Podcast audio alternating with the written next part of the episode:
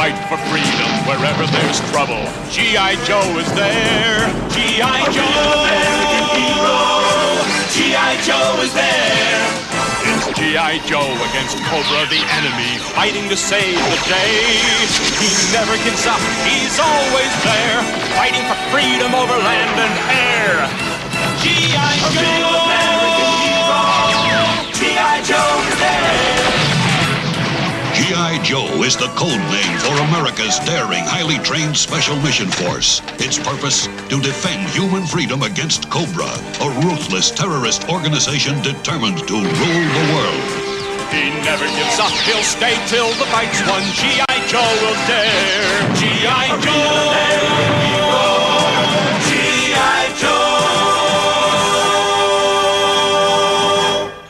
This is Chuck Dixon, and you're listening to Signal of Doom.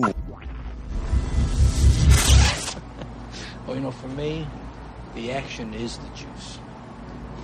I'm in.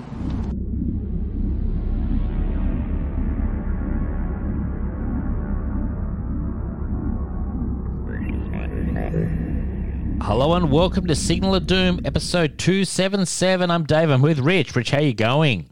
I'm tired but good. Yeah, I'm sick. I've probably got COVID and AIDS together, combined.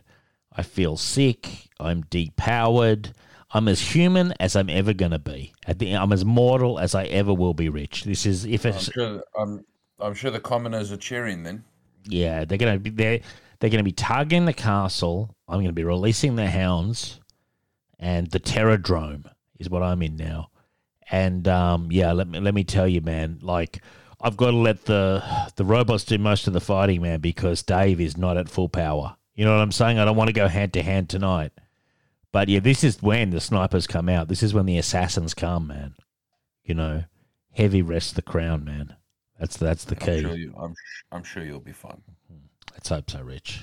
Let's. I pray it is so, for the sake of this world Pretty. I'm. Pre- I'm pretty. Pretty confident. Yeah, I feel sick.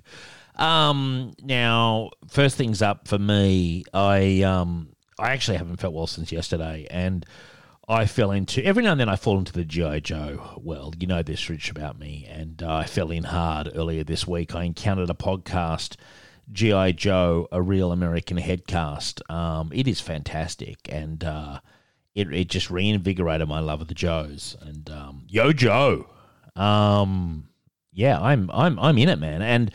I've actually said to them, um, you know, I run my own show with you, Rich, obviously, and uh, can someone recommend a Larry Hama, you know, trade, uh, you know, like a story that we could, but you know, do on the show. We're always looking for content. Like, give us something that they think's like the champagne kind of moment, Rich, and um, and just get into it. And and were you ever? Oh, you strike me as a guy who would enjoy GI Joe.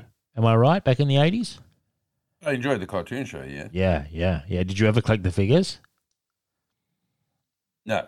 No, no. Who was your favorite? I. I. I collected more uh, He-Man and Ninja Turtles. Yeah. Well, and you know, in the eighties, I didn't collect the figures either.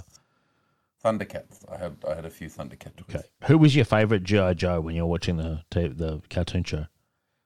Oh, I think like everyone, it was. It was Snake Snake Eyes. Eyes. Yeah, that's fair enough. That's mine too.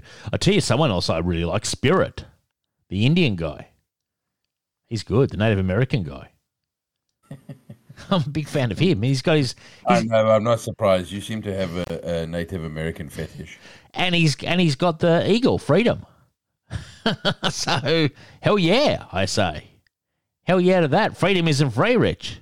You know, I enjoyed saying that for a while. I was saying that for a few years. Freedom isn't free. Actually, what one of the things I learned about the remember they had that uh, GI Joe TV movie. It was actually supposed Yeah. to be a, um, it was supposed to be a cinema release, yes. and originally they were going to kill off um, Dutch, Wow. um, Really? but because of the the the The flack.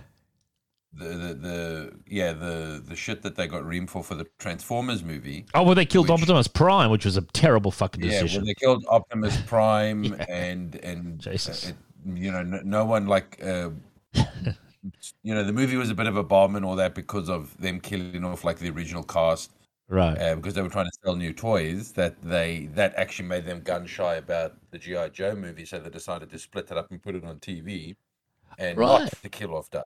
I I got to be honest. Um, the I, I enjoyed the movie, the animated movie, um, the GI Joe animated movie. I think it's a lot of fun. You know, Yeah, well, you can you can thank um you can thank Transformers for Dutch still being alive. the, the the funny thing is, I I actually really like the Transformers movie. I just think that that was a really weird. oh, It's not a perfect movie, but a really weird decision to kill Optimus Prime. I Again, just it was to sell new toys. They were going to start the new phase of of toys because the idea is to always sell new toys. But why wouldn't you keep Optimus as the leader? Like you could, he they Oh, always yes, pumped out new toys. You know, they were forever I don't think it was. I think they killed quite a few. It wasn't just Optimus. Yeah, he was the one I remember. And um, who became the leader? Was it Hot Rod? Was it was it Hot Rod who was the leader? Could be. I think. Yeah, or someone. Yeah. I think it was Hot Rod who became the leader, which But was a- he, he, yeah, but he changed his name to something. He did, Rodimus. Rodimus Prime. Think it yeah, yes, it was. Yeah, you are 100% right. Also, am I right in saying in that movie, Megatron kills Starscream and then something happens to Megatron, he becomes Galvatron? Am I right? Is that in the, in the movie? like that. Yeah. I'm pretty sure that's in the movie. Some along, definitely he kills Starscream. I remember the scene. It's a good scene. Like I actually think it's a pretty cool movie. Like you know, like a lot of cool stuff happens in it, but that was an odd decision to kill Optimus Prime. And and believe you me, they've regretted it because they should definitely brought him back, and he's never died since, has he, Rich? You know, he's always he's uh, he's consistent, uh, and the same guy voicing him all the time. But I will say this: um, I am loving my JoJo stuff, and I was I just had my I was just on Amazon just then, Rich, looking at a Spirit figure, and I might have to pick that up. Uh, it'd be fun to have um, Spirit and get Nightwolf um, from Mortal Kombat. They could be kind of a team, you know, a Native American team. Mm, And then maybe you can add the um the, the chick from the Prey movie, and you can just get yourself a whole sort of team of Native, Native, American. American. Well, why not? Uh, Let's face it. You know, Oh, don't forget Tonto. You've got to include Tonto in that list. Come on, I on, love mate. Tonto. I You're love going to be getting a big team together. I love Tonto, man. I love Tonto. Lone Ranger and Tonto. Yeah. What are you, what are you going to call them? The Native Avengers? I don't know, man. I don't think you need all of them on one team, though. That's the thing with these guys. Like that. That's why you know it's almost too much power in one team. You know, like Nightwolf back in the nineties, man. I, I I remember stoned out of my brain, two a.m. playing with Nightwolf. Now I, I've never felt closer to like media. I felt I was in the game. You know what I mean? I, I actually genuinely thought I was Nightwolf at times. I think I really I really took Nightwolf seriously. But Spirit, yeah, hell yeah, Yo Joe. And um, and the other thing about, I think you had to make a few decisions, and definitely it didn't have. Although it was popular, and the and the cartoon was here, was nowhere near as popular as it was obviously in the US, um, which makes sense. GI Joe, real American hero, and um, I imagine if we were over there, Rich, you know, in the eighties into the nineties, we would have been big GI Joe fans, like in the states. You know what I mean? The heart of the beast. Uh, probably. I would have been one hundred percent.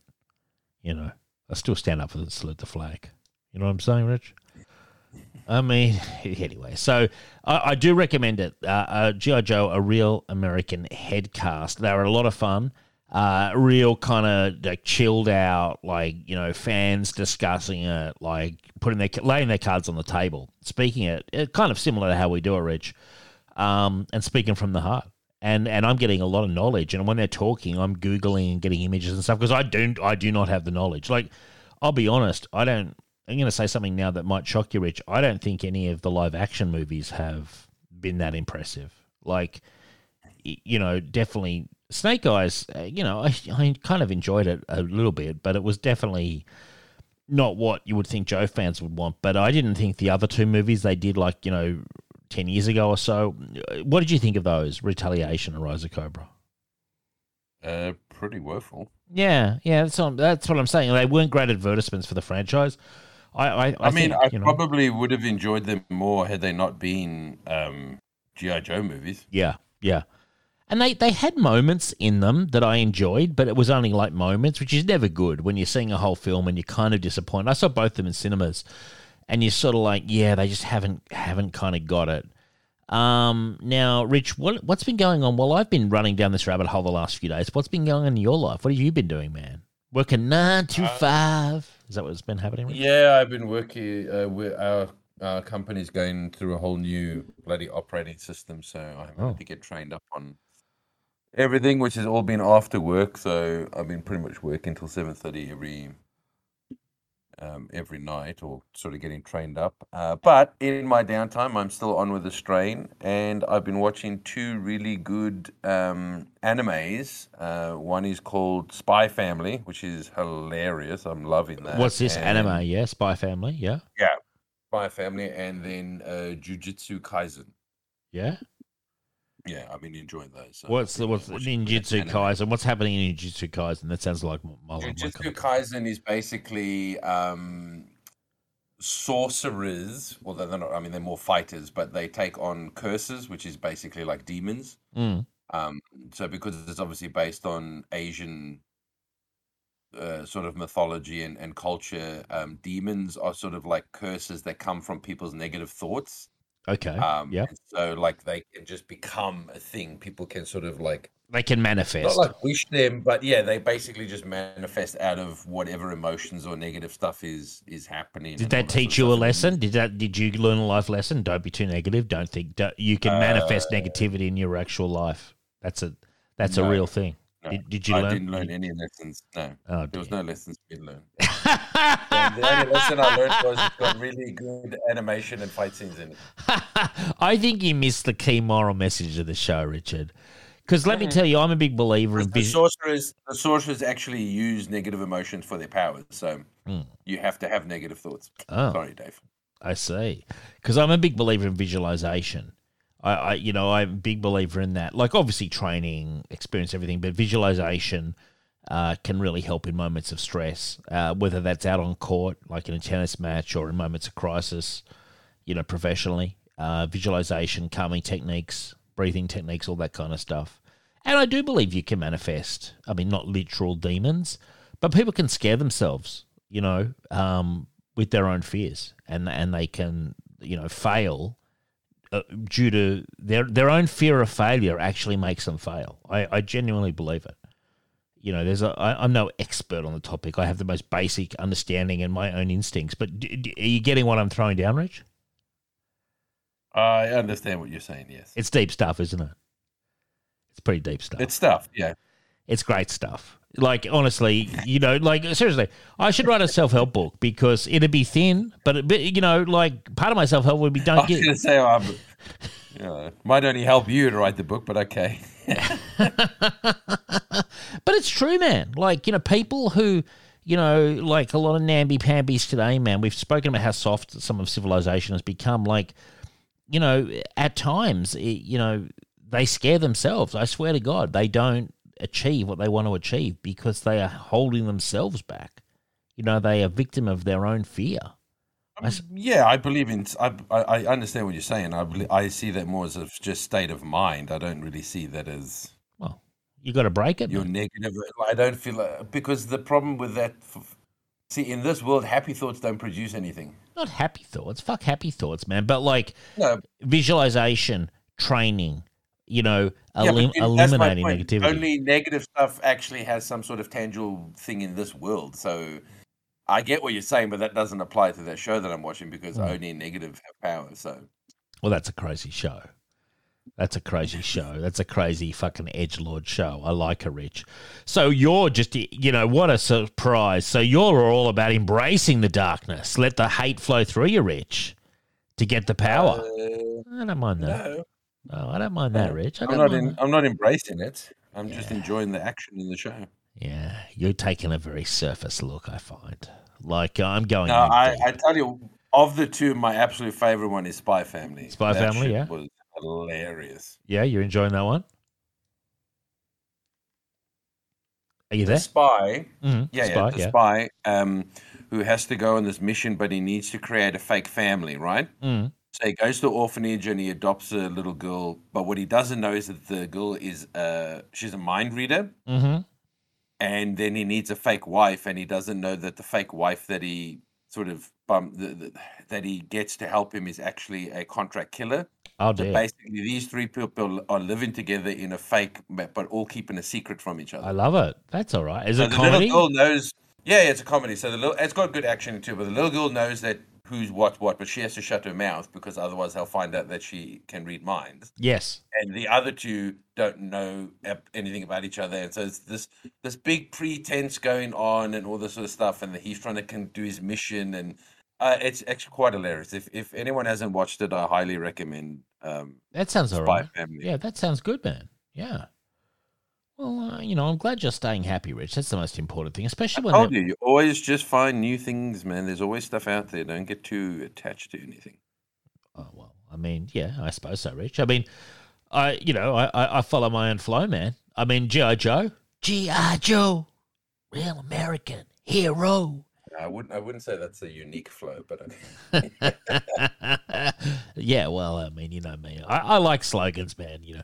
Now, um, something I you, you're just going on about new stuff, Rich. Uh, we we've watched six episodes of Paper Girls, and Michelle and I really enjoying it, and. Uh, I think you would probably like it. Um, it's it's quite light, but it's got good story. It's so much better than um, if I compare it to like Love and Thunder, you know, comic book properties. Like this show has got heart. It's got it's got a bit of humor. Like it does have humor, but it's got moments of seriousness and drama. Um, it's actually really good. Like honestly, and I've gone well past the point where I read in the comics, and I'm just really enjoying it. And we, we're, we've been watching it. We would have finished it tonight if not for recording the show. So we've watched six episodes. Eight episodes came out on Amazon.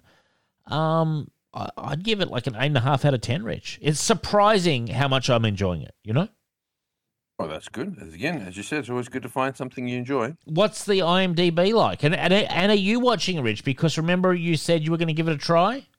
Did I? I don't think so. I think you did, man. No, I'm pretty did. sure I said it looked terrible when I looked at the comic book. Let's let's have a look at what IMDb is saying. Let's have a look. Let's have a look at what IMDb and Metacritic are saying. I because I, know I, I have no idea what people are, are reviewing it for. Come on, Paper Girls. We just want Paper Girls. We don't want the cast and crew. It's got a seven point two on on uh what did I give it? Eight point five. So you know I'm probably slightly overscoring it. Metacritic.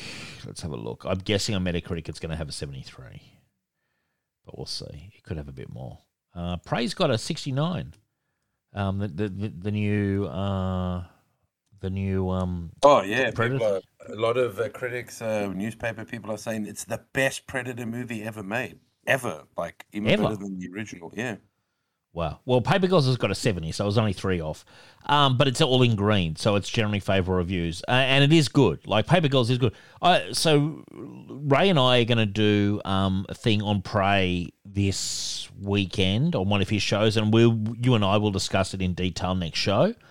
Um, that'll give us a full week to watch it, Rich. Um, this is the Predator Prey movie. I'm anticipating it'll be good, man. Like, I mean, it's getting positive critical heat. You know, fans seem to be enjoying it. I, I doubt it's going to beat Predator 1. And I, in fact, I'll be surprised if it beats Predator 2, but I hold those two movies up fairly highly. Um, Predator 1, I'd give like a 9.5 out of 10. So it's going to be tough to beat that. But, you know, if, if, if we get like an 8 out of 10 movie in Prey, that's a hell of a lot better than the fucking last Predator thing they put out. You know? Oh yeah. Yeah. It was I mean. I, I, I thought they were actually uh, learning their lessons um, because uh, Predator what was the Predators. Predators was actually pretty decent. Agreed. um, I agree. It was. movie. I was like, you know what? Oh wow, that's actually you, you're going in the right uh, direction. And then Yep. all of a sudden, that uh, the, Predator. Predator. came out, and I was just like, Jesus Christ! I was looking so forward to it. I'll, I'll never forget. Like Shane Black directing it. You know, like I'm. I was really expecting a lot. I went. In, we were in Hawaii. We went to the cinema. We were both pretty excited, and I was just. I was just like, oh, really? Like this is the you know you know what you just think like this is the best they could do, like really disappointing film, The Predator. But um, yeah, man. Hopefully, hopefully, Prey's good. I you know really um, you know we will do a deep review of it next week, Rich. So you got to write down some notes and stuff like about the plot because you know I'm not gonna it's not gonna be my strength. Um, and we'll do a deep dissection uh, of that one, Rich. Prey. What are you, are you? Are you cautiously optimistic, or are you kind of like thinking it's going to be crap? What, what What's your views? um, Mm. I'm pretty sure I'll again. It was a waste of time. Really? Wow. Wow, hey, Rich. So you're not positive at all. So you're embracing this negative power. This is what I'm afraid of now. Um. Well, my I I have a feeling that they're going to. It's gonna it's gonna be like it's made for people that have never seen Predator, Uh, and I I have a feeling that it's gonna be like you know what I mean because that's why I thought like with Predators they were going in the right direction because they Mm. weren't keeping it a secret. sure. Like, we knew what it was. Yeah, they were dropped Um, on the the secret was they were dropped on the foreign planet. yeah, yeah, yeah. But yeah, they weren't like sort of hiding like you as a person. You knew what was happening. They weren't trying to keep you in the dark. yeah. Um, I don't know. I, I just have a sneaky suspicion that this is going to be a pretty thin um, story wise. Not that like the Predator has been um, Shakespearean or anything. Ain't got time to bleed. Um, well, that's what I want. Like you know, my friend, uh, my friend the other day, he said to me, "Have you watched The Grey Man?" I was like, "Oh no, I don't have Netflix." And he goes, "Oh, it's like um." He goes, it's like Commando, basically, you know, story wise. cool. You know, and I said, well, that's not good. I said because if Oh. it doesn't have Arnie one-liners, then I'm not interested. But he's saying it is like Commando, which had heaps of No, one he's talk- no, he's talking about the story. It's a guy. Story? There's a girl kidnapped. Oh, go rescue the guy. oh, there's the basic There's- plot. There's the Like, crazy guy with the mustache, kind like. Yeah, it's it's not like oh, it's Commando, it's witty. It's like oh, stick around, all that sort of shit. No, it's not like that. uh, It takes itself a bit more seriously than that. it's yeah, it's more of a, what I've heard. I've I actually I've heard a lot of um, people on the Punisher pages really have enjoyed it. You should check it out, man. Like it, it's supposedly I've heard very mixed reviews. I've heard some people have really enjoyed it. Other people think it's really crap. Uh, the Punisher fans are, are really enjoying it. They're saying it's the closest thing to a Punisher movie we're gonna get. You know, um, so I don't I mean I don't I don't know how. Oh, What are you laughing about? That's just so funny. Why? If they, if they want something that's close to the Punisher, as I've said, go watch the Terminal List. Is that what it's? No, not the terminal list. Um, oh, maybe I'm getting them confused. Actually, yeah, the terminal list is the one you like, isn't it? Yeah, actually, yeah, I'm getting them confused. I'm getting them confused. Yeah, uh, that's the one. The Grey Man is definitely not that. Yeah, no, no, sorry, I'm getting them confused. The people on the Punisher pages really enjoyed the terminal list. No, the Terminal List was great. Yes, uh, the Grey Man. I I will stand by this. I have gotten very mixed reviews. Some people I really enjoyed it. Uh, I think my sister saw it and hated it with a passion. Um, and you know, and she's pretty open minded. You know what I mean? Like she she she will give things a try. Um, I haven't seen it yet, but I do want to check out the terminal list. You know what holds me back from the terminal list? I've gone off Chris Pratt in a major way. I just find him very bland you know, and I used to quite enjoy him, the humor, but I don't know if it's just overexposure. You know, that, and it, it could just be that. You know, when you've just seen too much of someone, and I'm just like, uh, I- yeah, but the yeah. good news is is that this is this is not funny, Chris Pratt. good, Like, yeah, okay, He's not. There's no cracking jokes. There's no yeah, okay, being funny. He's not Star Lord in this or Yeah, or, yeah, yeah. or Jurassic Park. He's he's much more. uh He's, he's more serious, sure, Um, okay. more somber kind of thing, and all that. Yeah. No, I want to check it out. I want to see the terminal list much more than I want to see Grey Man. So, um, yeah. So, but look, i- in uh, you know, listeners, uh, seriously, message me with what you think of Paper Girls and see if we can encourage Richard to try it out. I don't know why you want to try it out, richard You love the '80s. It's time travel. It, it- I love the actual '80s. I don't love the shit that's uh, trying to wear the '80s uh, skin like a suit. but, but but like it's the pop culture references, and they don't they don't they don't they don't um spend as much time glamorizing it as you would expect because they bounce around. They go to 2019, they go to 1999. Like it's I'm le- sorry, man. I checked out the comic. I it's no, it looks like absolute garbage based on the comic. I'm sorry, man. It's just Okay. not my not my thing. I couldn't stand watching that. Okay, fair enough. Well, that's fair enough. At least I tried, listeners. At least I tried. Now, um, I have some happy news to report. Last episode, we were talking about King's Comics. Went in there this week uh, on an exploratory mission. Uh, I think it was on Wednesday. Um, they've adjusted the store around. Uh, much, much improved. Um, so what you're saying? They listen to the show. they must have. They must have. They must have made some. Uh, funnily enough, it's right next to where I get my coffee in the in the uh, every day. I when I'm in the city, I'm only in the city twice a week uh, these days. But um, yeah, they're, they're, my coffee shop is right next to King's Comics, and so anyway, I went in there because I wanted to check it out. I hadn't been there a while, and um, yeah, no, they've they've restructured like same basic, uh, like it, you know, there's a lot more comics. It's better organized. They could still do with having more Marvel and DC comics on the main shelf of trades, but there's a lot of there's it's nicely categorized into like sci-fi, romance, fantasy, whatever. Then you've got your Marvel and DC. They had more figures in there. They've still got the statues. I went downstairs. I, I agree with you, Rich. It is an odd decision to split the omnibuses, which are kind of the big ticket items, downstairs away from the main trades. Do you know what I mean? And that must be a space thing, but they are utilizing their space better. Overall, the store was just much improved um, coming in. They'd sort of got rid of the displays, which had books that like looked like they never were going to be bought ever.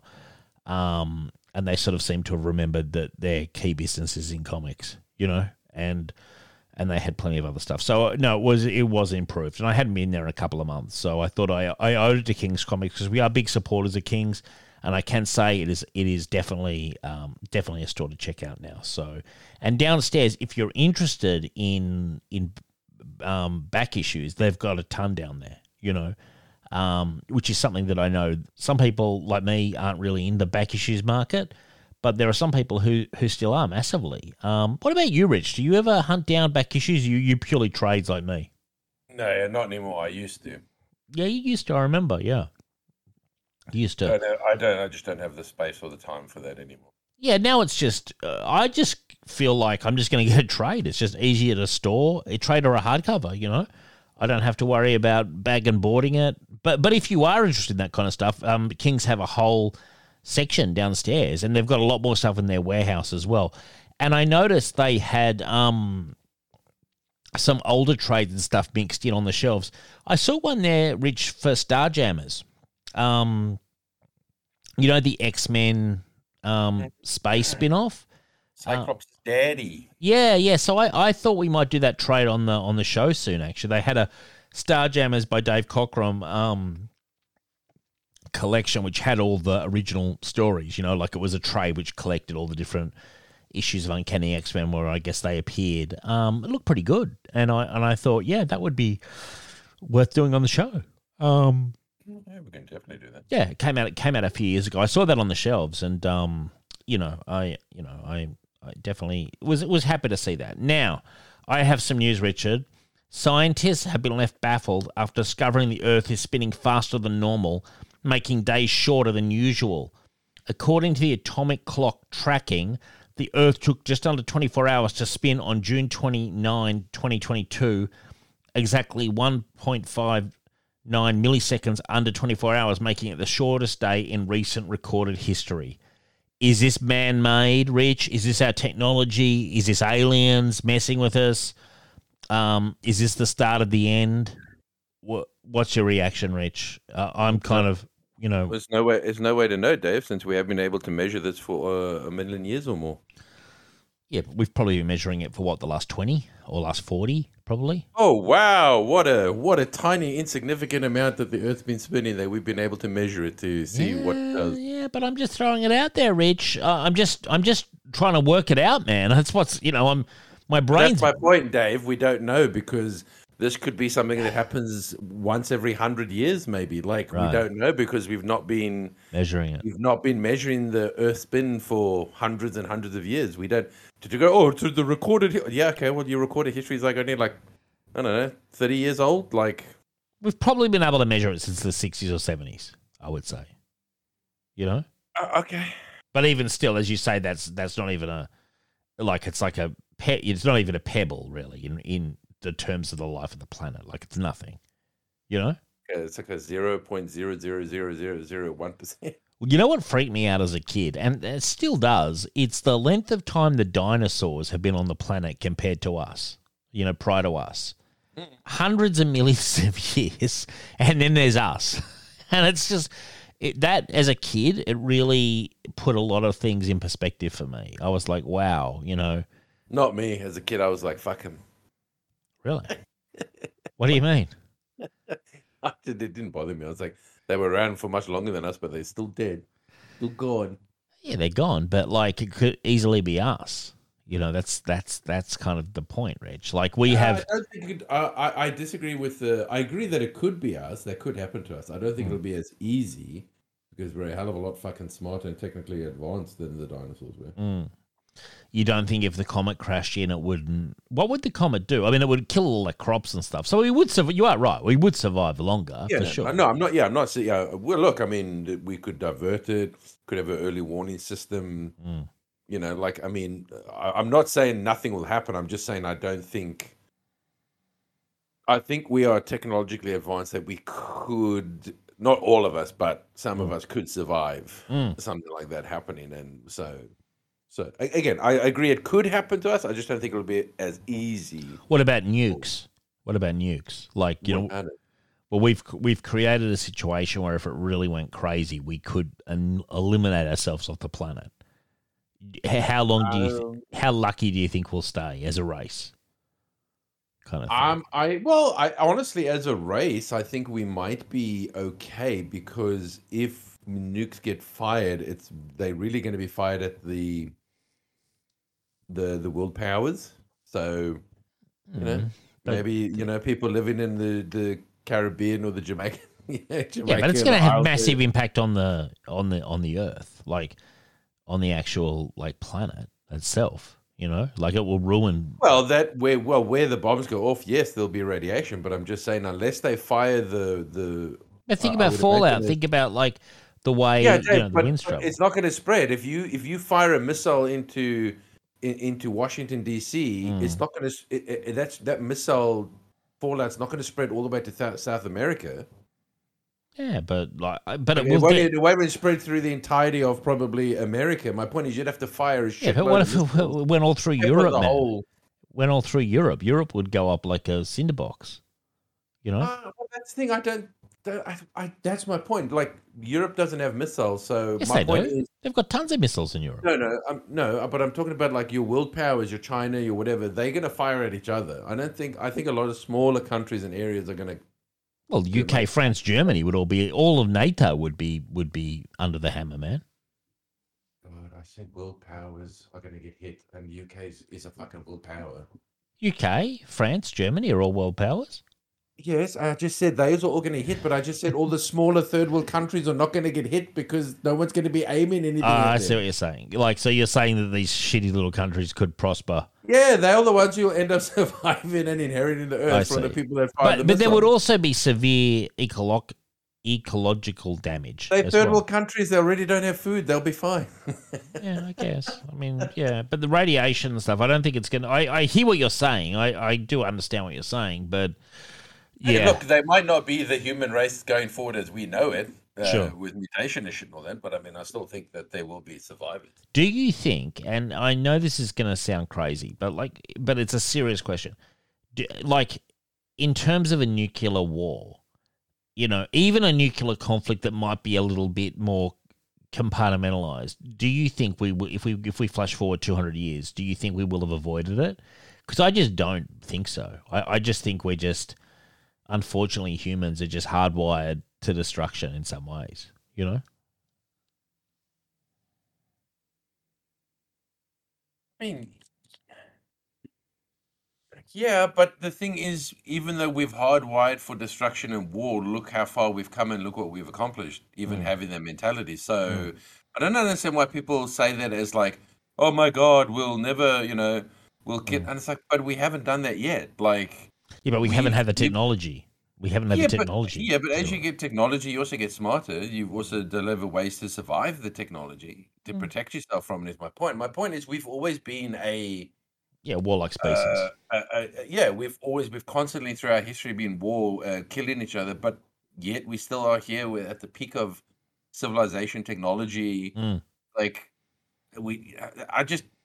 I don't uh, prescribe to the whole like, oh my god, we're like such a doomed race, and I'm like, Sure. no. I look, I think we make things hard for ourselves, and we always will. Mm. But I think that we're still smart enough to to survive our dumb shit.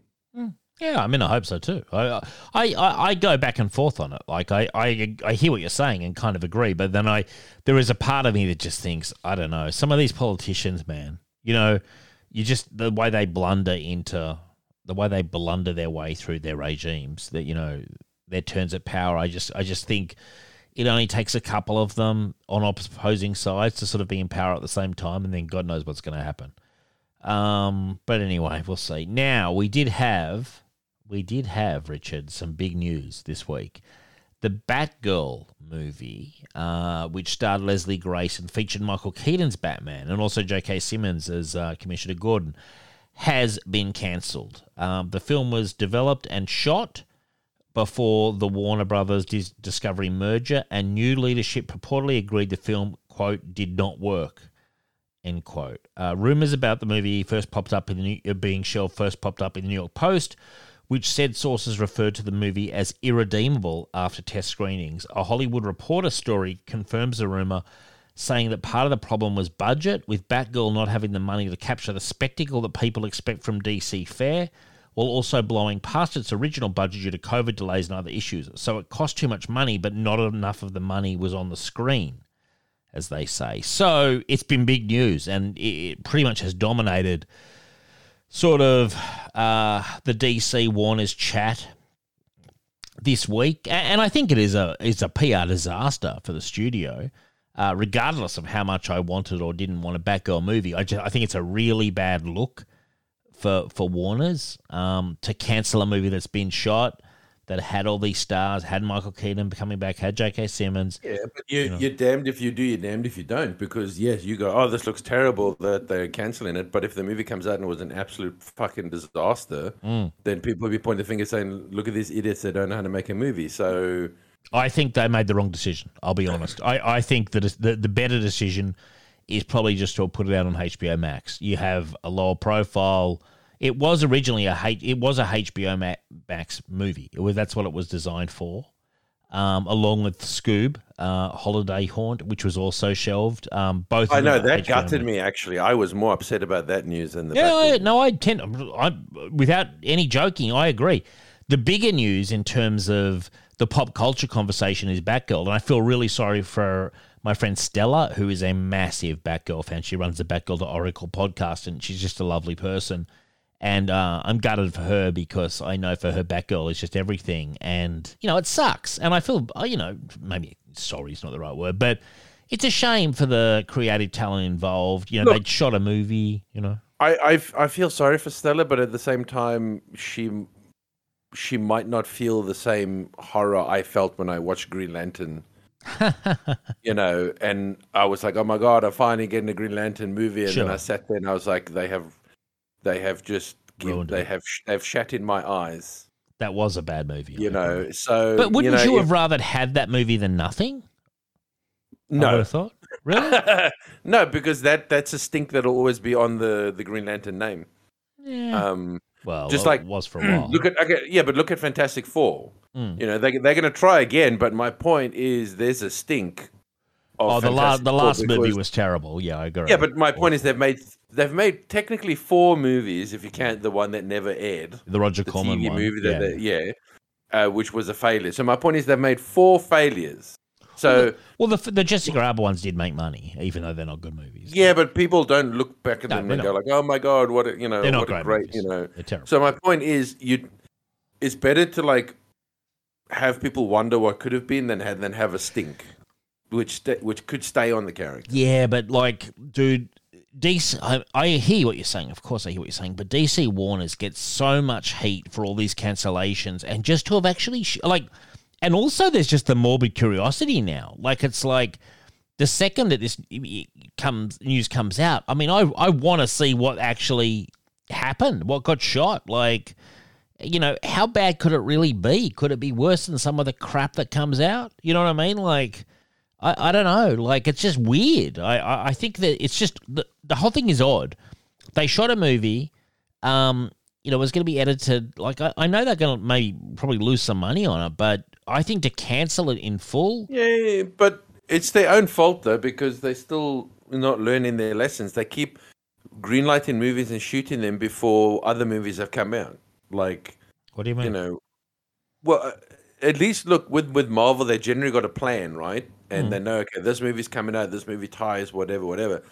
But like they're doing a Batman, a Batgirl movie that's supposed to take place after the Flash movie, but the fucking Flash movie hasn't come out true. because you greenlit this movie and shot it before you even had the other one in the can and ready to go.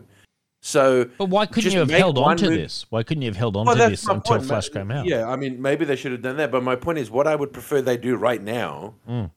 My concern is not them canceling it. My concern is stop fucking announcing and filming shit. Get one movie done, get it the fuck out the door, and then film the next one. Yeah, Like, but they have to, what they have to have a slate. They've got there's so many movies they've got to do. They've got to have a few in production at the same time, like just the nature of the beast, like Black Adam. You know, they they, they can't just do. I hear what you're saying, but like Marvel would have had after Iron Man when they did Incredible Hulk and Thor and what Captain America, like there would have been overlap in those movies in the production schedule for sure. They didn't wait for one and then it gets released and then they start no, another no. one. No, not in phase one. Uh, uh, phase two, yes, they had overlap, Hmm. but phase one, there wasn't any overlap. Okay, well, I'm sure there was. Like in terms of production, like pre-production, post-production, they start filming. They wouldn't have started on pre-production after another movie hit cinemas. They would have been well into it. Anyway, my point is they they do need to have various projects going at once, but I agree. The the apparently last week we reported that um Affleck came in to do the Aquaman stuff because that part of the reason for that apparently was the Flash movie hasn't come out, so audience could get confused by having Michael Keaton, who's obviously in Flash and his you know presence is explained. So that's a large part, la- a large reason, apparently why Affleck was shooting scenes that were originally shot with Keaton. So It's a joke. so this Flash thing is um has really been a millstone around their necks, in a sense. Like, which is so baffling to me that I can't get that movie out. Like, you know, even with all the problems with Ezra Miller, you've still shot the movie, so just edit the fucking movie. You know, don't you agree? My, my biggest question, I agree with that. I completely agree. But my biggest question is, why did poor Scoob have to get dragged into this? I agree with that as well. Like, it does feel like Scoob has just gone and hammered for no reason. Like, I want to see Scoob Holiday Haunt. Like, I don't quite understand why that had to be cancelled. like, Yeah, I mean, it's Scooby Doo for God's sake. it's got nothing to do with the DC fucking who universe. doesn't love who doesn't love fucking Scooby Doo? And also, they're, they're constantly pumping Scooby Doo stuff out. Like, there's plenty of Scooby Doo stuff on the HBO Max thing. So it's not like they've got this incredible quality filter for Scooby Doo. You know, like they, there's, I don't know, that, yeah, I, I 100% agree with you, Rich. When this news came out, dis- I was more disappointed on Stella's behalf than my own behalf for Batgirl. But when I saw Scoob Holiday Haunt cancelled, I'm like, really? Like, you know, he has to suffer because of all this bullshit? Um, All this merger. Oh, but isn't it isn't isn't Leslie Grace? Isn't she the one that welcomed Michael Keaton to the DCU? really? Yeah, don't you remember? She was like, "Oh, welcome Michael Keaton to the DCU."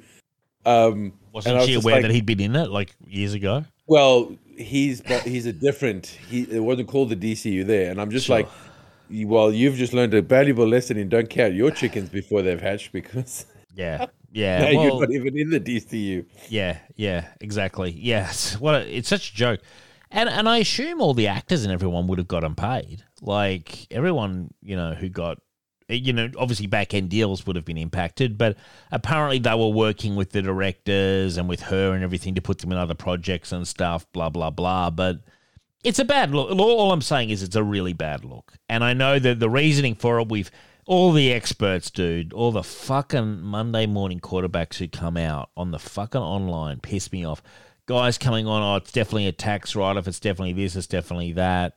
You know, it's all to do with the merger and them trying to write down their write down their basically you know debt and try to um, conserve budgets and stuff. So I get it, but like, man, Oh my god! What? Oh, oh my god! Are they saying that it's business? Oh my god! Shock horror! No, but with the mergers, mergers, they had a they had a deadline um, of mid August that they could write stuff down and and and cancel projects like this, and so that's why Yeah. it happened. But I don't know. I, I just think I I, I think the PR that's, hit. that's business, though. That's not something nefarious. No, definitely not. Uh, but but I will say this: I do think they don't take into account the PR hit, and I think this does end up hurting them at the box office and hurts them on the streaming service.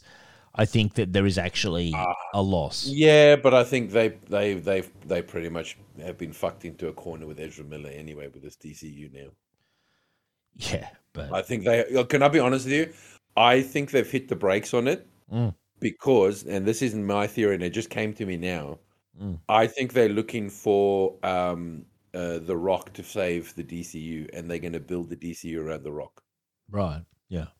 Well, not the worst idea in the world. Um, you know, like it's odd idea. It's a strange idea, but in terms of the character he's playing, uh, Black Adam, but not the worst idea to sort of start again. You know, kind of thing.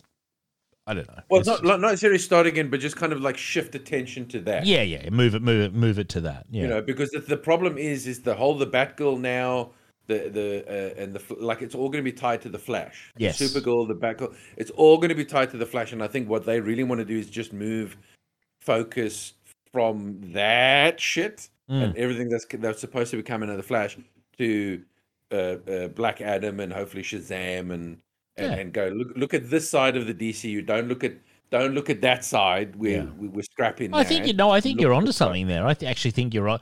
And you know, funnily enough, I haven't heard a lot of people saying that, but that's a very good point.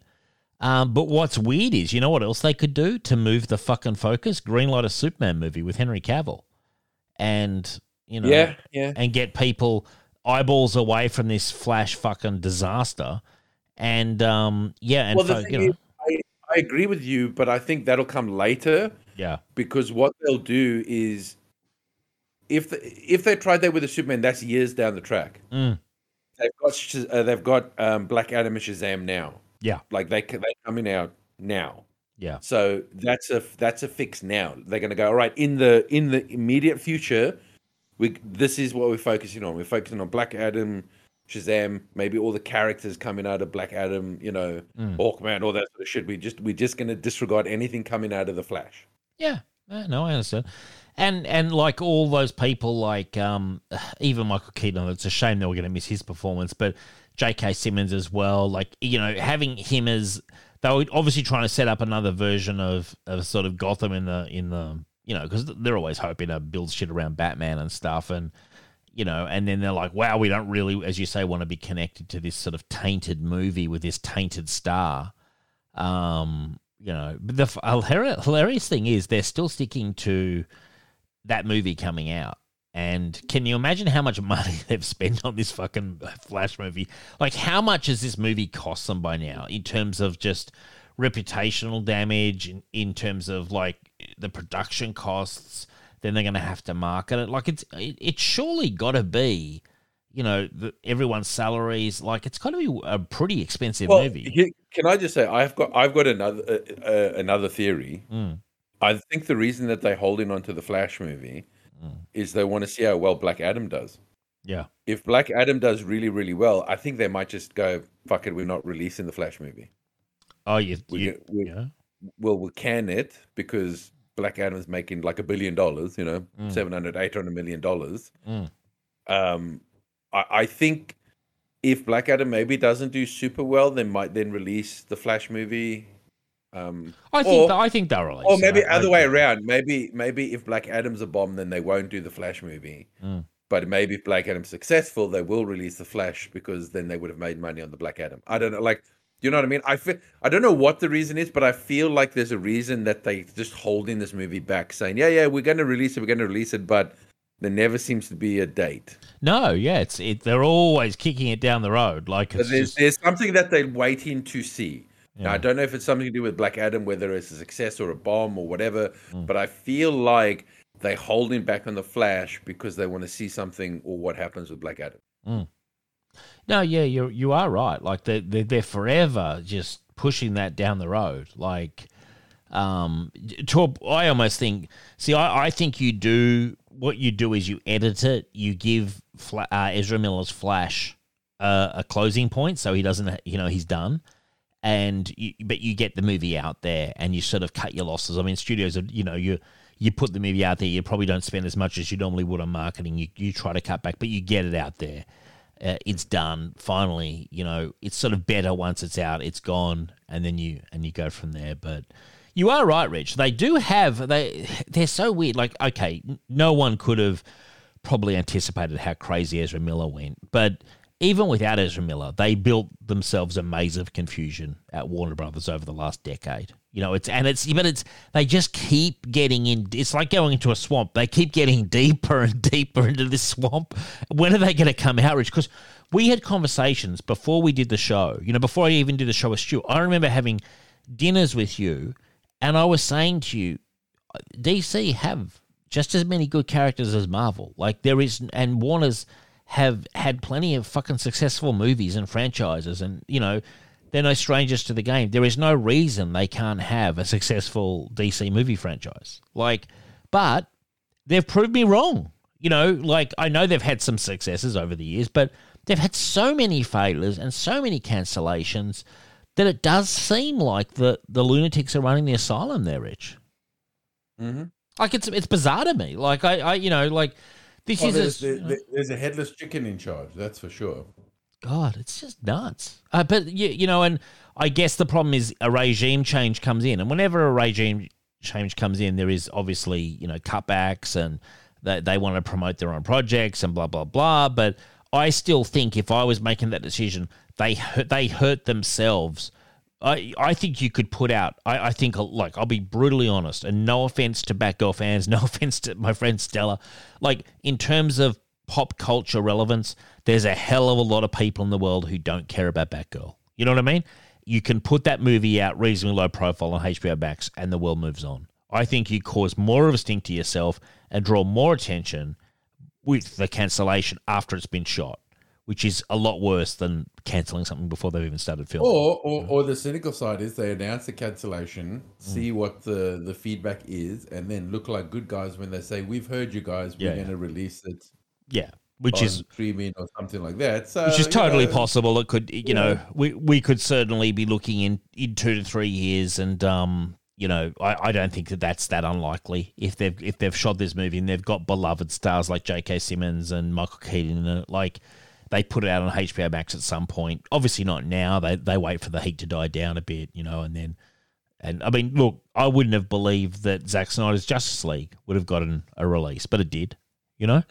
Um, and and I wouldn't have anticipated that. Um, I was surprised by that.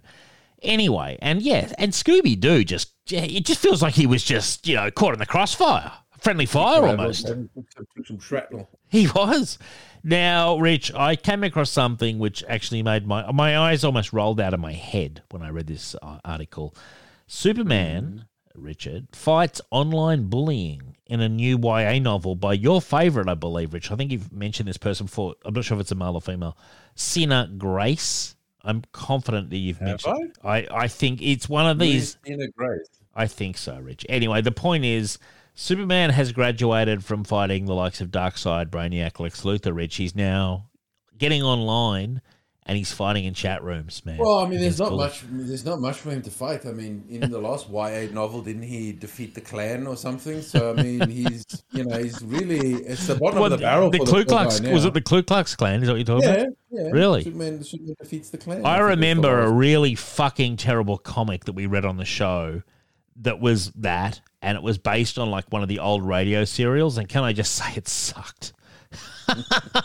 like, like you know when people are like, oh wow, we're gonna do the serial from like 1939, and and you know, and then they do it, and I was like, yeah, well that sucked badly. Um, yeah, it was super simplistic. If that's what they were aiming for, that's what they got. Like, yeah, it was like we all we all no no one outside of the fucking most racist Ku Klux, no one thinks the Ku Klux Klan is a good guy.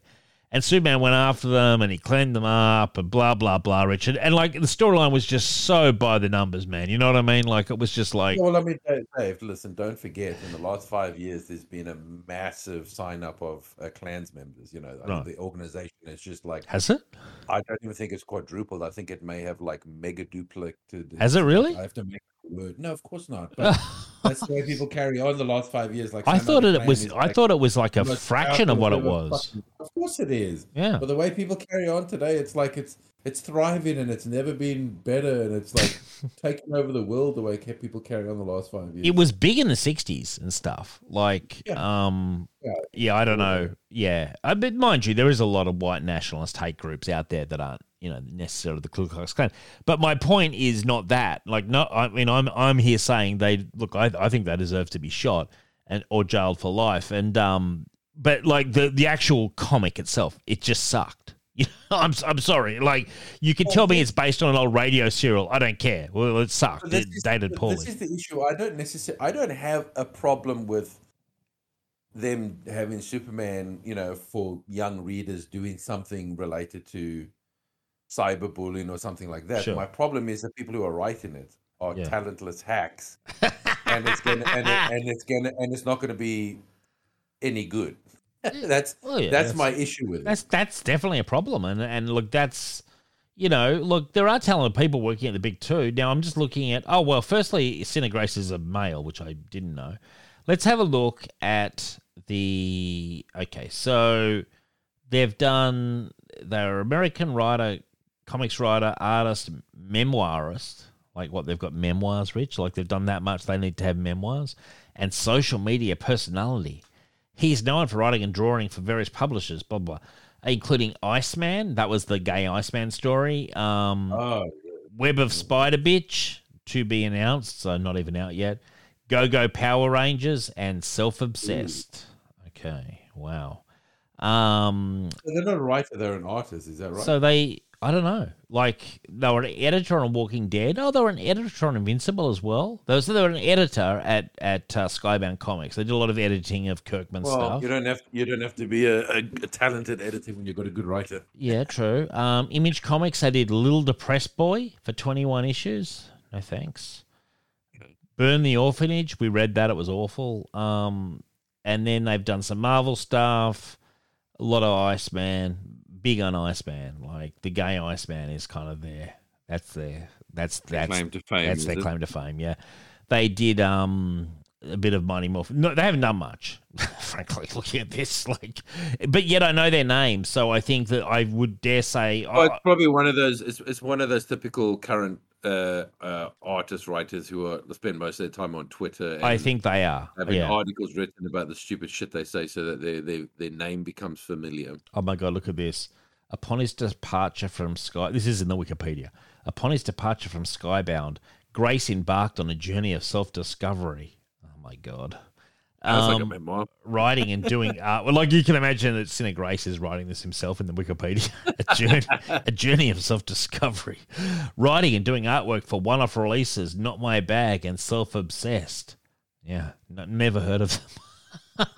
like, yeah, so it's stuff we've never heard of apart from the gay Iceman stuff. So that was that's their that's their big claim to fame, Rich. And Which can I be honest with you, I actually completely forget about until someone actually says it.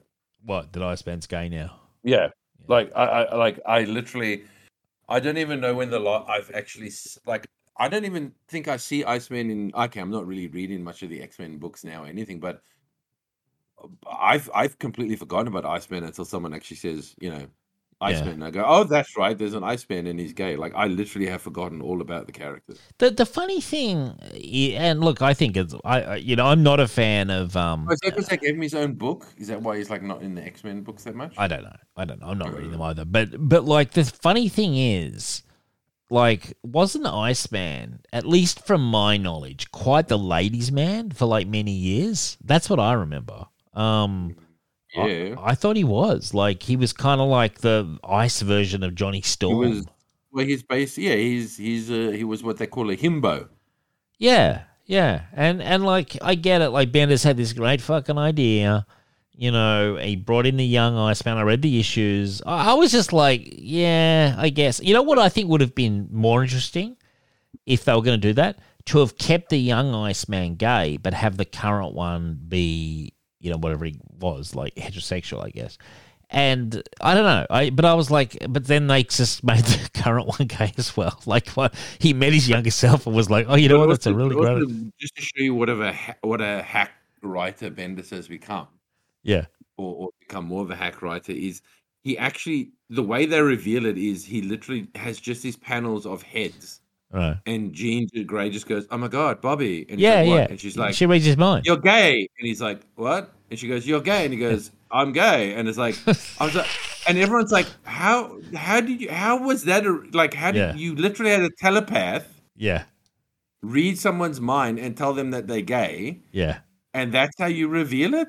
That, that was that's, I- terrible. I read it. I read it. It was it was awful. It was fucking awful. Like it was like, yeah, it was literally what happened. Like it was literally what happened. She she read his mind. I'm not even sure if he was that hundred percent aware of it, but he, she read his mind, and I and and sort of confronted him about it or something. And it was just it was not done well. It was it was it was odd. If anything, is the only word. Like you you just felt it was like Bendis like you know down to it. Like I always feel like Bendis has got about three ideas left. You know that he writes by. It might, it might be down to two now. Yeah, but but he's like, "Yeah, I got it, I got it, I got it. It's like, what? Iceman's gay. And you, uh, uh, if I'd been there, his editor, I'd be like, slow down a sec there, big guy. You know, before you hit the old word processor. Um, you know, like, Yeah. you know, like Iceman's been around for a long time. He's dated a lot of women. Um, we sure about this? Oh yeah. it's anyone is there anyone else we can look at? Maybe even Angel. He's also had a few ladies, yeah. but he's quiet. Maybe we can. Yeah. I don't know. No, we get, we're going to go for the out and out ladies, man. and I don't give a shit, like honestly. But like when when they when they did do that comic, I do recall that that was all that you would fucking hear. Like it was like, oh my god, I I liked Iceman when he's a member of the X Men. You know, this whole Iceman on his like journey of self discovery. No thanks. Like, Yeah, yeah, no, no, thank you. Um, yeah, no, it, it sucked, unfortunately. And um, so then we had, uh, well, yeah, we had the Andor trailer, Rich, um, which is for the. I know you hate the show. I know, I know everything like that. You hate Star Wars, but I thought the trailer looked pretty good, and it's coming on August thirty one, which I wasn't aware of. Um, I'm not sure how many episodes this is. I guess I could have done my research. Uh, have you seen the trailer, Rich? Uh, honestly, no, I didn't even know there was a trailer. It looks all right, man. It looks very big budget. Like, if you're into like a bigger storyline that's a bit more sort of like Empire versus the Rebels, and you really feel like it's a, you know, quite a big sort of story, and it looks very spectacular. This could be the this could be the show. No, Uh, I'll pass, thanks. you're passing again? Oh yeah, yeah. I have no. No, you've Star got to watch it for the show. What are you talking about? You're passing. You've got to watch it for I the have show. No inter- I have no interest in Star Wars, mate. Uh, I the only Star Wars I participate in is the shit that you force me to participate I'm in. forcing you to participate in this. You've got to watch the first episode, okay? And if you if you like it, you've got to watch more. But you what did you say? August thirty first. yes, yes, Let me just make a note here. Do not be home August thirty. you've got to be watching it. It's you don't need to be home. It's on Disney Plus, as you well know. Don't don't be home on the Thursday, which is the next day. Will not have it ready. Yeah, no, And you've I've- gotta I've do taken- it. That's all right. I- I'm taking the notes down. You've You got to you do it. carry on. Wh- What? Oh, why is it called Andor? Because that's the name of the guy. Is that the name of Yes. the the? Okay, so I it's guess. not not a planet. I don't know, man. A prequel series to Star Wars Rogue One in an era filled with danger, deception, and intrigue. Cassian will embark on the path that is destined to turn into a rebel hero. You know who was in it? Um, what's his name? Forest Whitaker was in it. Wasn't he in one of the movies? I, was he in Rogue One? Yes. and he's younger in this. So in Rogue One, he was like at the end of his career, wasn't he? Like half cybernetic or something. Remember? Uh, not. Uh, maybe he had like a cybernetic leg or a bad leg or something. Because I remember him walking with a limp. But he was like super hammered. Remember? Like he was like because that I think character. he may have had a breathing. I think he may have had a chest breathing thing on. Yes. Well, he doesn't have it in the prequel. In the prequel, he looks young or He doesn't have the breathing thing. And is that character famous in Star Wars? Because I believe he was in Rebels or something. He was in something. I think. I think I've seen that He- guy. Famous? Not to me. I th- I believe that character, Richard, and you've got to delve into your Star Wars knowledge here. I believe that character has been in other media, whether it's comics. No, he or- has. He's been in the video game and he's been in Rebels, but that doesn't, to me, that doesn't make him like some famous fucking Star Wars character. What video game? Some, the Fallen, uh, Oh, Fallen Fallen. Order, Jedi Okay. Fallen Order. Right. Okay. Well, I don't know. I just just put it out there, man. Like you're always like He's find- a pretty shitty character, man. He's a fucking one-dimensional, fucking lame-ass character. So who gives a shit, honestly? Well, uh, you know, okay, fair enough. But Rich, you're always like find something new. You know, blah blah blah. This is not new, Dave. I'm not interested in Disney Star Wars. How is that new? Just because they release a new Star Wars Disney shitty TV show doesn't make it a new thing. All right, but you, I will remind you, you do have to watch it for the show. You have to watch one episode. Yeah, if you not to worry, mate. I've made notes. If made you notes. hate it, if you hate it, you don't have to watch the but rest. I already hate it. Doesn't matter, man. You got to be You on You just said if I hate it, I don't have to watch it. if if you don't No, enjoy no the first if. episode, There's if you no if. if you don't It's- enjoy the first episode, maybe the first episode will surprise you, man. Mate, I fucking hate Rogue One, so why would I enjoy this? I don't. I hate that character already from Rogue One. Why would I enjoy this? I don't know, man. Uh, who knows, man? As you know, as it's a wonderful world. You might, you might, you might be turned around. You might embrace your joy. You know, you might find your joy, as they say. You know, Visualize. if if I can't get any joy out of fucking Obi Wan TV show, there's no ways I'm getting fucking any joy out of an Andor TV show. yeah, I probably agree with you there. Um, regardless, I will watch it myself. Um, you know, because you know I'm professional. Um, now, Idiot is what you are. what was that, Richard? You're an you're an idiot, is what you are. Jesus, Richard, you want to be? Come on, buddy. Cheer up, cheer up. We've got a long way to go on this show, man. You know, let's face it, Rich. Like, I, I will say this, and and believe you me, dude, I'm not sitting here going, man. You know what? I needed a Cassian Andor show. It did look visually pretty fucking stunning. I will say that for it. Just the visuals I haven't seen it, but I'm sure it was just fucking dark alleyways. No, it wasn't. There was there was a lot of shit going on. There was uh, there was a real lack of that. Actually, it was a lot more like you saw lots of ships floating around, planets, all that kind of stuff. It was a bit more sort of. Uh, it, it looked really quite cool, you know. Um, actually, so it wasn't. Well, I know what you're thinking, but it wasn't that. Um, so you know, we'll we'll see, man. Like you, you might be, you, you never know. I mean, although I doubt it, you might be surprised. You know, imagine if you were surprised by something that you thought you would hate. You know, wouldn't wouldn't that sort of like make you go, "Wow, I was I was." You know, maybe not wrong's the right word, but you were like, wow, I really thought that was going to suck. Because that happens to me sometimes where I'm like, I, I, I think something's going to really suck. And then I'm like, wow, I'm really enjoying this. You know? Like Paper Girls, I wasn't super pumped for it. And I was like, wow, that was actually, it's a really good show. You know? Uh, there's a difference between having no expectations or Mm. low expectations to actually like being repulsed by something, though, Dave.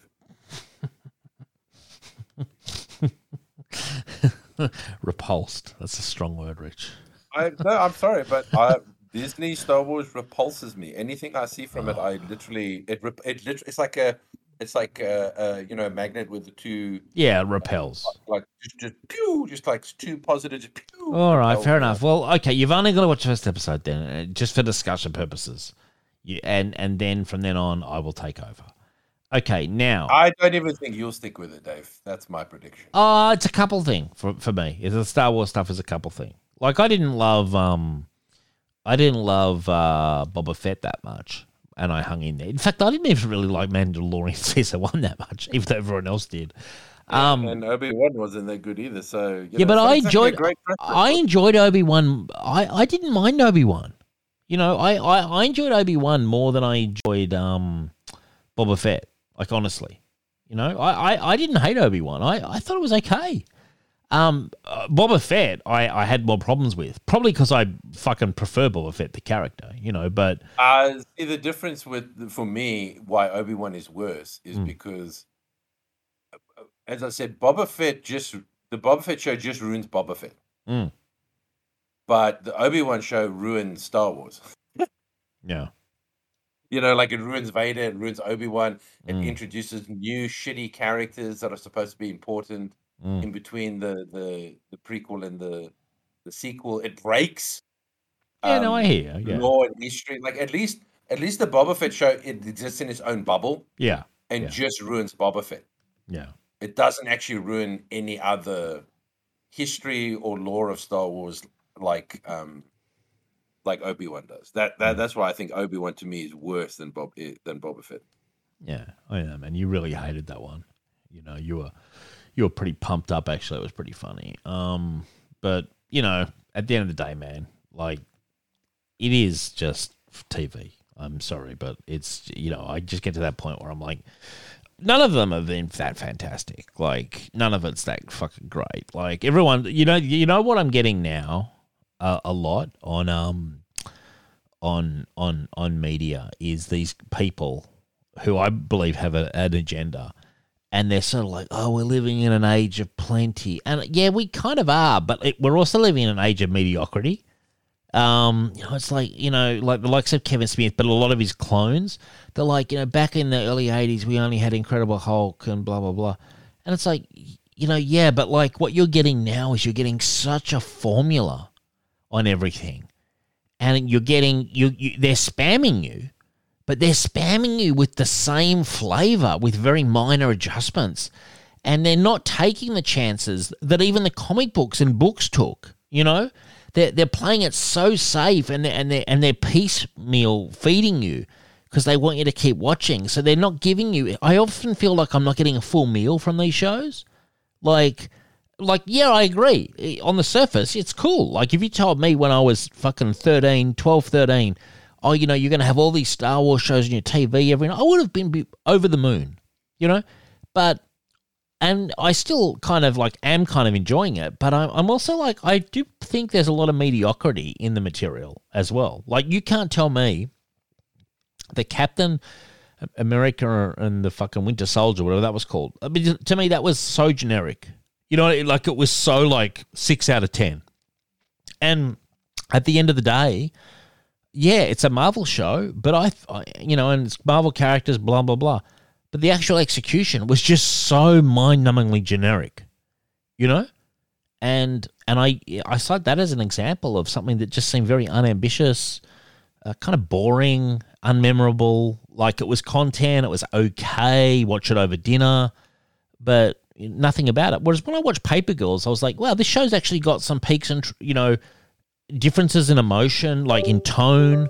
There was a bit of stuff going on. It was more interesting.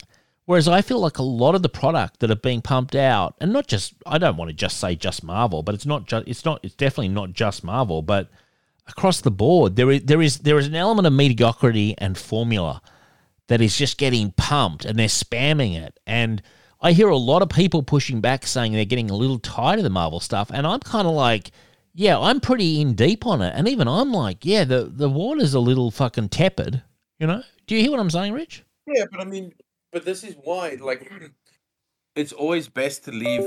You know, you know the old adage, right? It's Mm. obviously it's it's uh, quality over quantity. Sure, they've got the opposite them- way now.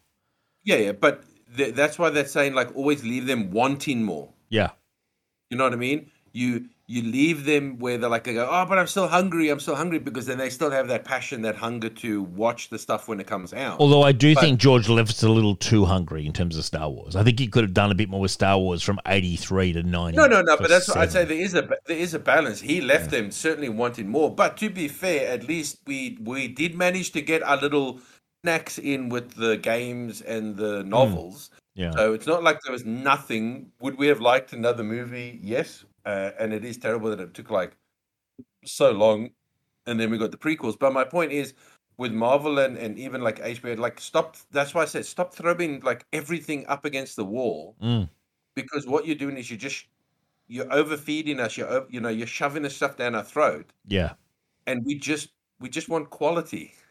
You know what I mean? yeah, Like, yeah, yeah, yeah, yeah. I'm, I'm happy. Look, that's why I said I'm happy to only get like maybe two or three shows a year Mm. if they're high quality. Mm. Do you know what I mean? Yeah, like I would yeah. much rather get two or three Disney Plus shows or, or Marvel Plus shows, whatever you want to call them, a year, as long as they were like really high quality. Yeah. You could put some more money behind it. You could get the story. You know, Mm. maybe do ten. ep- Like if you could spend the time to give me three quality yeah. shows a year, I would much prefer that than having like six or seven and all of them being like Yeah. mediocre like uh, it's okay kind of thing. Like it's it's not bad, you know. You're sort of like yeah, was- but you know what? It's not. It's not great. Um, yeah, but that's the thing, uh, and I just there's a weird thing. Like, part of me is definitely like, yeah, there's definitely a lot of stuff to enjoy, and I do cherry pick, you know. But I also do feel that they're spamming it so hard, like Disney in particular, because they own Marvel and Star Wars. They're spamming it so fucking hard, and I don't think that their like quality is that high. It's not that bad, but it's definitely not that high. Like they seem to be very happy to, to get a six out of ten. They they they they just they're like six out of ten and more to come. That's kind of like their motto, you know. Like, wow, wasn't that just like barely enough? Well, we got more, and I don't know. So Well, I guess for them, it's it's about having content, It's it's better to have like mediocre content for the streaming service than nothing because Mm. they need to keep people uh, subscribed for every month. Well, that that's the real reason why it's happening. Of course, it is. It's just to pump stuff out, get it on the platform, and it's just it's Yeah, a but- factory. You know. No, but no, but that's fine. I like I understand that you need content for your streaming platform, but then how about you spread Mm. the franchises, right? So what you say to yourself is right. We're only going to have, let's say, two Marvel shows a year, Mm. two uh, Lucas or Star Wars shows a year, and then you've got other properties. You're Disney, for God's sakes. Mm. You've got Toy Story. You've got your your your fantasy stuff. You've got your Darkwing Ducks. Your Rescue. There's other stuff. There's other movies. Other probably you own Fox now. Mm. So what you could do is, how about you take that money and that energy, and instead of trying to give us four Marvel shows and four Star Wars shows a year, Mm. spread it and go right. We're only going to do two Marvel. We're going to do two Star Wars. We're going to, you know, do two of this, one of this, one of like spread it around your different franchises that you now own Yeah. a gazillion of, and give us a variety at least of content than just the same franchise shoved down our gullets. Which I hear you, man. I totally hear you. Um, I I hear you, and you know what though? I don't think they hear you, and it's that's the amusing thing. They always seem to be like, we don't even give a shit what the responses are like now. Uh, the only, I guess, the only thing they're paying attention to is the subscriber rates on Disney Plus. That's that's what it all comes down to. If Disney Plus really plateaued and dipped, they would have a problem. But I guess right now they're just like keep churning, keep burning. You know, like that seems to be the motto. And I'm in that position where I'm a bit of a cynic, but I just think I, I just hope that they fucking somehow churn out a good show. Like I enjoyed Loki. Uh, you know, Loki was a bit more of my cup of tea. Now it wasn't a perfect show, and I didn't really like the final episode, but overall, I thought it was, you know, interesting, um, and a bit different. I mean, look, as I said, I mean, you can you you you can certainly you're going to get some good ones when you throw. You know, as I said, if you're going to throw a plate against the wall, something. Yeah. One of those meatballs is going to stick. You That's know what I mean? yeah. Like, yeah, but I just yeah, it's it's just getting to the point where, and, and the problem is, is yes, as you say, it's it's streaming, so you it's very hard to speak with your wallet because you may have the Disney Plus streaming for something else. sure, yeah, of course. There could be a different show, but it doesn't matter because your money's still going towards. Yeah, and I, I don't and like on a personal. I don't care that much. Like I, I'm not like you know, like I'm. If Disney are giving me like Disney have got a lot of shit on there that I like, you know, and it's I, I don't question my Disney subscription. But if if if for example it was you know people I believe in speak with your wallet if it's like if a game comes out and like the games have burnt you and you once were a fan like let's say the next Elder Scrolls was fucking terrible you know, um, I would vote with my wallet and, and not support like their downloads, expansions, and blah blah blah, and all that kind of stuff. And if a comic book, you know, I don't like it, I'll stop buying it. Uh, Disney have their like they do actually have a lot of content I like. You know, like just the other day I was like, I wonder if they've got the Ultimate Spider-Man cartoon. You know, because I wanted to watch the Spider Verse after we read the comic, and yeah, they did, and I was like, oh sweet. Um, so they do have a lot of cool stuff on there. So Yeah, but I mean, look, the, the only way you can show them if something is good or not Mm. is is not to watch it, and that's why I always like to say if I don't enjoy something, I'd want I want to stop after like two or three episodes because Mm. that analytic shows them if someone drops off, mm, you know, if if thousands of people stop watching after episode two, yeah, they might go, "My God, no one's watching the show, so we're not going to waste money on a season two because no one's that's money wasted. No one's watching it." So the only way that you can that you can show if you're in, you know, that you don't want to get any more of the shit, is to not watch it. That's the only way to do That's it. true. It's, it's like It's totally, it's like yeah. not going to the movies, but you've got to. But again, it's so hard because the streaming, like, yeah, but it's there. It's easy to watch. Let me just see what the shit is, and I'll Yeah. I'll hate watch it. You know what I mean? I'm what I'm not that person. I don't hate watch something. Neither am I. I Neither am I. if I don't yeah. enjoy something, I'm not going to watch it to bitch and moan about it. I will literally just go, that's it. Well, that's the healthy. finished." That's the healthy way to go. Like, I mean, what's the what's the point? There's so much content out there, old and new, that like you know, Michelle and I, we watch most of these shows together. You know, we try to make it a couple show, and then if one of us likes it and one of us doesn't, it's a solo show. You know, but if both of us are like, this sucks, we just abandon. Yeah, well, I mean, I would much rather talk about shit that I love Mm. and that I'm really enjoying than things that I'm like hating. You know what I mean? Like, Definitely. Uh, look, we are reviewing stuff for the show, but I'm talking about in my life. Sure. I'd much rather, you know, I'd much rather go up to someone and go like, "Oh my god, you've got to watch Spy Family" or something like, you know what I mean? Oh, it's such a wonderful show, whatever. I don't want to talk to someone. Oh my god, I just watched the latest episode of Obi Wan. Fuck, I fucking hated that and this and that. I don't want to like spend my time like bitching and moaning about shows. So Sure. I just don't. I, I prefer not to just watch shows that I know are gonna. Yeah, but you did sign certain contracts in Blood Ridge, so you do have to watch first episodes. So that's what it comes down to. But I do agree with you. I, I do agree with your sentiments, quite frankly. Uh, now, an actress was cast in the Madam Web movie, which, by the way, has quite a good cast. So the actress cast, and she really is an odd-looking girl. Uh, Z- Zosia Mamet, not someone I've ever heard of, um, has been added to the Madam Webcast. Uh, now, people in the cast are Dakota Johnson, Sydney Sweeney, Isabella Merced, Emma Roberts, who I really like, Celestio O'Connor, Ta- Tahir Ram. Oh, people we've never heard of. Like, I'm not going to keep going. Like people, but it does have like people like Emma Roberts. I fucking love Emma Roberts. I think she's hot as hell. Uh, you familiar with Emma Roberts, Rich? She was like in um, Scream Queen. She was in, uh, one, I think she was in Judy Blume like years So ago. what? Uh, uh, not really. What, what's this movie about? Madam Web, you know Madam Web. So Are in, all of those, are all of those women, Madam Web, or No, I thought Madam so- Web was like a Spider-Man thing. So is Spider-Man not in it? it's a Sony movie, so it's from the Spider Verse. Okay, so But every name you just said now was a woman, right? Yeah, I think it's a women-focused movie or something. So, okay, so get this. So get this. So as we know, in the movies, uh, in sorry, in the comics, and also in the animated show, Madam Web's like an elderly woman, like she's fucking even older than Aunt May. And um, due to her age and medical condition, Madam Web never fought any villains because she was so fucking old. Um, she was also a clairvoyant who died and passed on her powers to Julia Carpenter and was also a mutant.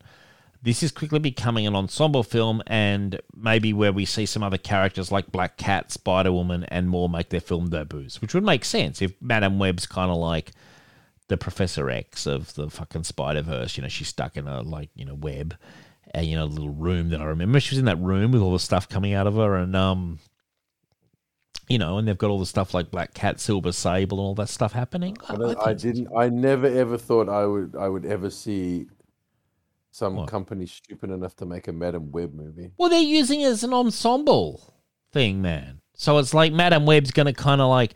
I agree. It's weird that you would just. Uh, it's not weird that Madame Web's in a Spider-Man movie. I mean, that's not weird. It's weird that she. It's No, it's we- no. Madame To Web. me, it's weird that she's not in a Spider-Man movie. That she's getting her own movie.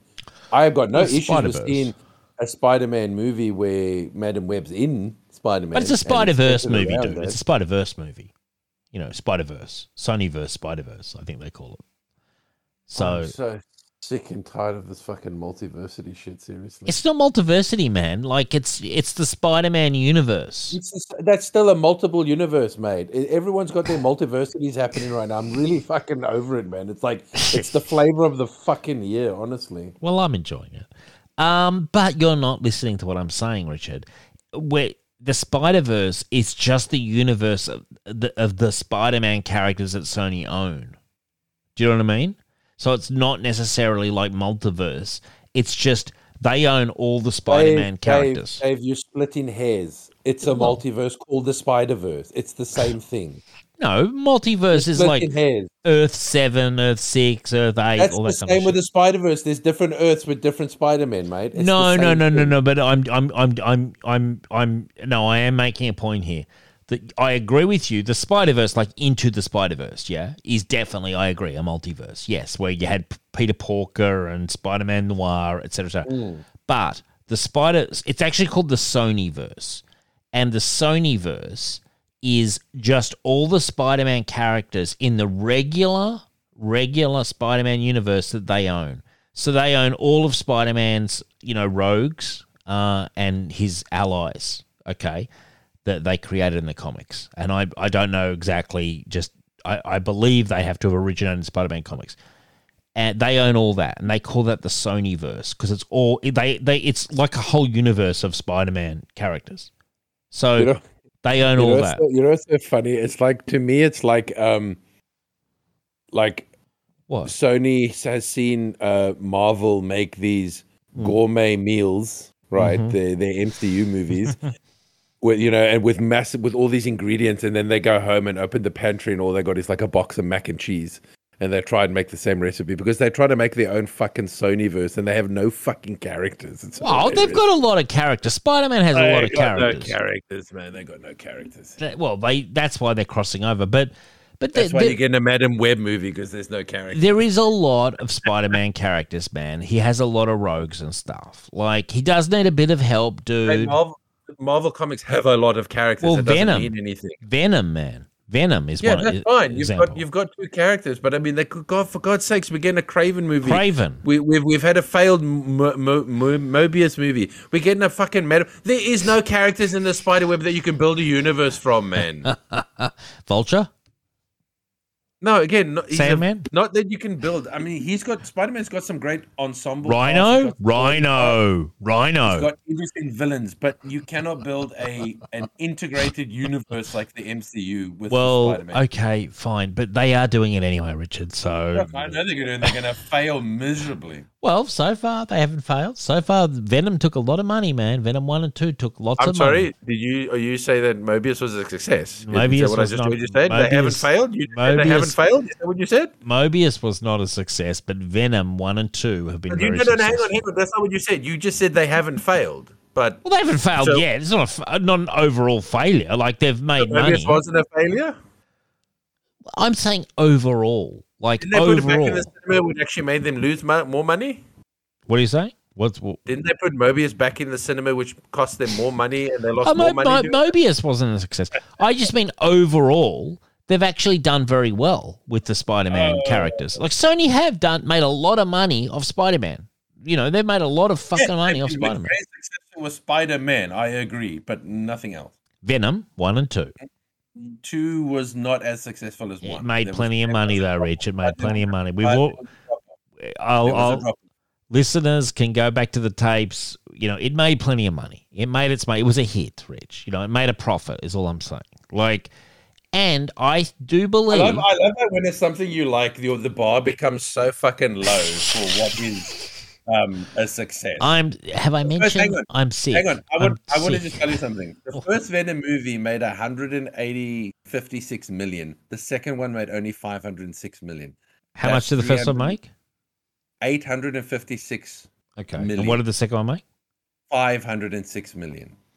That is a massive drop. It is a big drop That's not a success. I'm sorry. It is a success. It, no, No, no, no, no, no. It's compared to the first one, that is not a success. That is a failure compared to the first But one. if you look at the budget of the second one and the And- marketing, it's it all comes down to no, how no, much no. money it made. It doesn't matter, mate. You should always, if your first movie is a success, Mm. success, you should make more of the second movie. You should, you should, and it wasn't a terrible movie. I mean, I'm surprised by that because I, I mean, I enjoyed the movie, uh, Venom Two. Let be be honest, carnage. as I said, my biggest problem, I didn't enjoy Venom 2 as much as Venom 1, and that's because Venom, again, Venom 2, the problem is the same with Thor and Love and, Love and Thunder.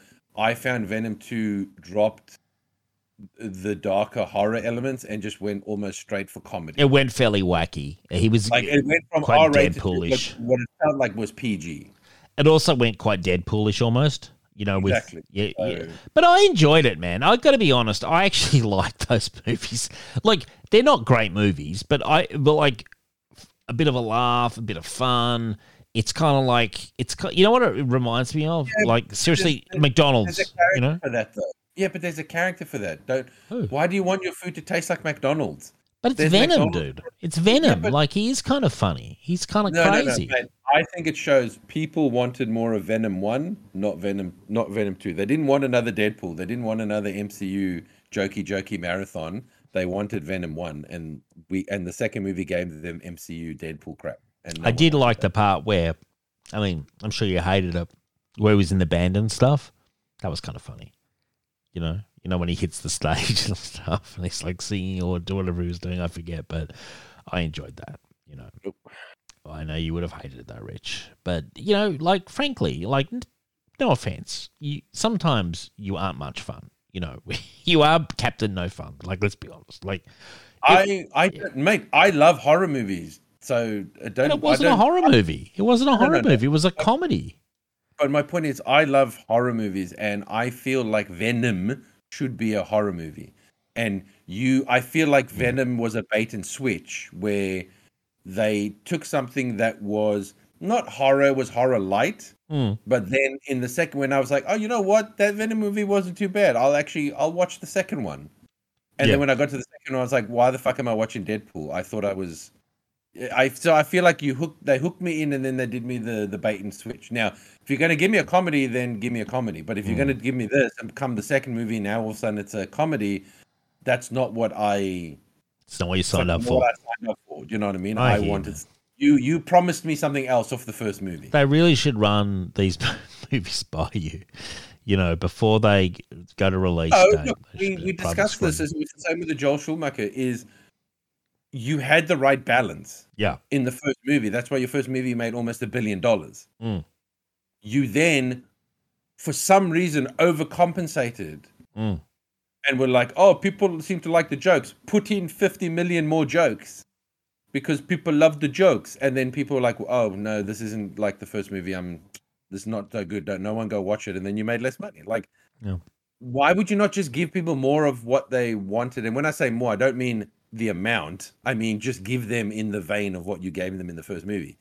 Just a sprinkle of comedy, some cool horror, a bit of scariness. Why why would you go into that Deadpool lane when that's not what your first movie was? Well, I guess, you know, in fairness, though, like the character of Venom, I mean, he got softened a lot uh, as the years went by. You know, he became quite jokey from my memory of Venom. You Hey, know. you can't no forget about the comics, man. they You did, they- they did, You though. cannot from from Venom one to two. You can't change the character that much between two movies. Forget about the comics. I'm just saying, uh, but uh, but I think that's where they took a bit of a cue from as well. I will like, well, they, Well, why didn't they take a cue from that in the first movie then? I don't know, If if if that comics were around, I don't know. You'd have to ask the director. I'm asking you. Well, I don't know, man. Like because it's I don't know. I, I I don't have the answer for you, man. I I I mean, there was a bit of comedy in Venom One. You know, Yeah, it, it was a dash, which was fine. I'm just looking at the Metacritic for Venom. Venom Venom One. I know. I don't think I'm looking at the right movie. I'm looking at a different movie. Yeah. So okay, let's let's find the Metacritic on Venom One. Venom Metacritic. let's see what it is. Okay, so here we go. Critical reviews for Venom One. Thirty-five. Okay, so it's a that's that's really bad. Okay, um, you know, so it had a really bad Metacritic score. Let's see what the Metacritic is on on Venom Two. I would think it'll be in the low fifties, if I'm if I'm guessing. But let's have a look. I could be completely wrong. Critic reviews for Venom 2, 49. So there you go. So I was close. Um, but as you say, I think the audience score was down, and I, yeah, you are you're you're right. I mean, you're not wrong. The word of mouth heard it, of course, and I mean, Yeah, that's but you see, that's my point. The the critics love MCU shit. well, it only got a 49, so that's No, not- no, no. But my, no, but it, my point is that's still higher than the first movie. it is, it is. So when you started going Deadpool MCU lane, also now that you're getting better reviews from the critics, but your audience score is going down because the audience is like, I did. This is not what Venom. You sold me on Venom. I know, but but do you sometimes think, and I'm just gonna get a little um, you know, out of the box here. Do you sometimes think that no matter what the result, we rationalize it, kind of thing? Like at the end of the day, they're making a product They obviously audience tested it. They they tried to you know they and they do make like a movie like Venom one and two are made by fucking committee because Sony are desperate to get a hit as you say out of the Spider Man franchise. They're squeezing it. Um, you know, and then the movie comes out and it opens and it does okay, but as you say, it doesn't uh, doesn't go over the very high number of Venom one. It underperforms slightly, and then the rationalizations come in. Whereas if the movie had come out and let's just say it had hit a bit bigger, and Venom 1 wasn't anticipated to make that much money, and, and say it, it had made that much money, then the rationalizations come out again, and we're dealing with the same product. I just feel sometimes in pop culture commentary that no matter what happens, everyone's got a rationalization. You know what I mean? Like it's just, it just gets to that point. It's like sports, it, you know, that everyone's got a theory kind of thing, and I'm like, I don't know. Uh, that's so, that's kind of why I try to separate myself from it a lot, and I just tend to watch the product and, and see if I like it or not. Because I just find when you go online, there's just do you know but what I mean? I, but I don't go online. Everything. no, I know you don't. No, I know, I know you don't. I'm, I just, feel about the movie, so- I'm just putting it I out mean, there. yeah, Yeah.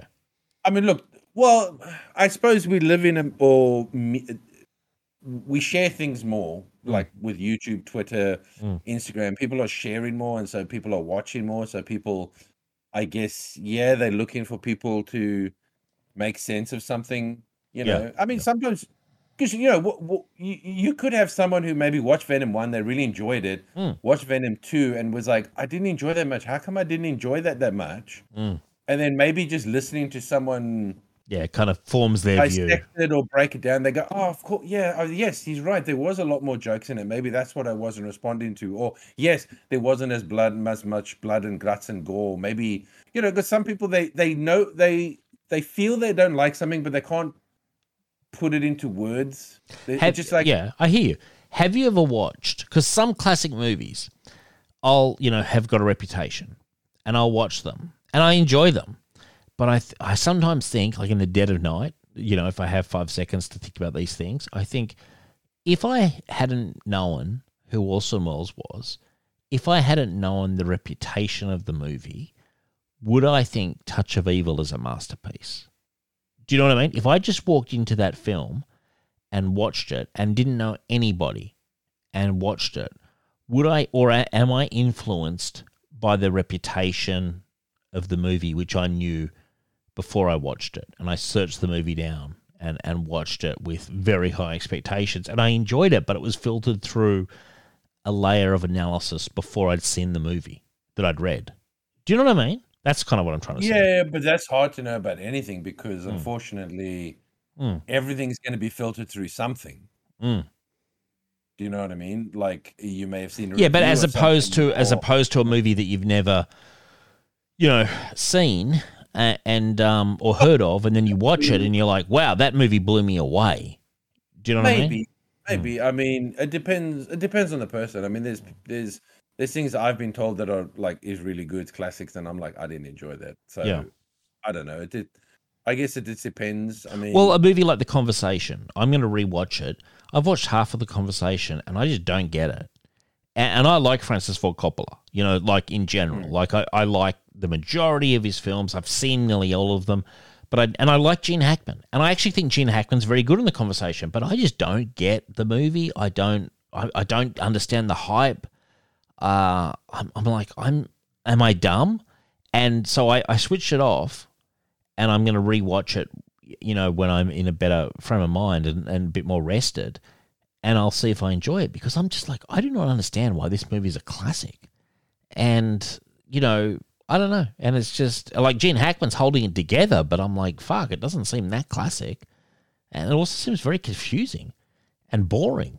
well, Um, the thing is know. it doesn't matter if a movie is a classic um Hmm. it, it's whether or not um it resonates with you at the end of the day it, it it. if if it's just something that speaks to you if it's just something that yeah, you're you're interested in. I mean, uh, if you you know maybe you don't like horror movies, but someone tells you this is the greatest horror movie ever made, doesn't mean you're going to enjoy it just because it's the greatest Sure. horror movie. because that might not be my cup of tea, you know. Exactly, it might not be something that resonates with you, connects with you. So you know that's why I say it doesn't really matter if if something is considered. It's whether it's still going to resonate with you or not. Like, Like a good example is um, like Vertigo.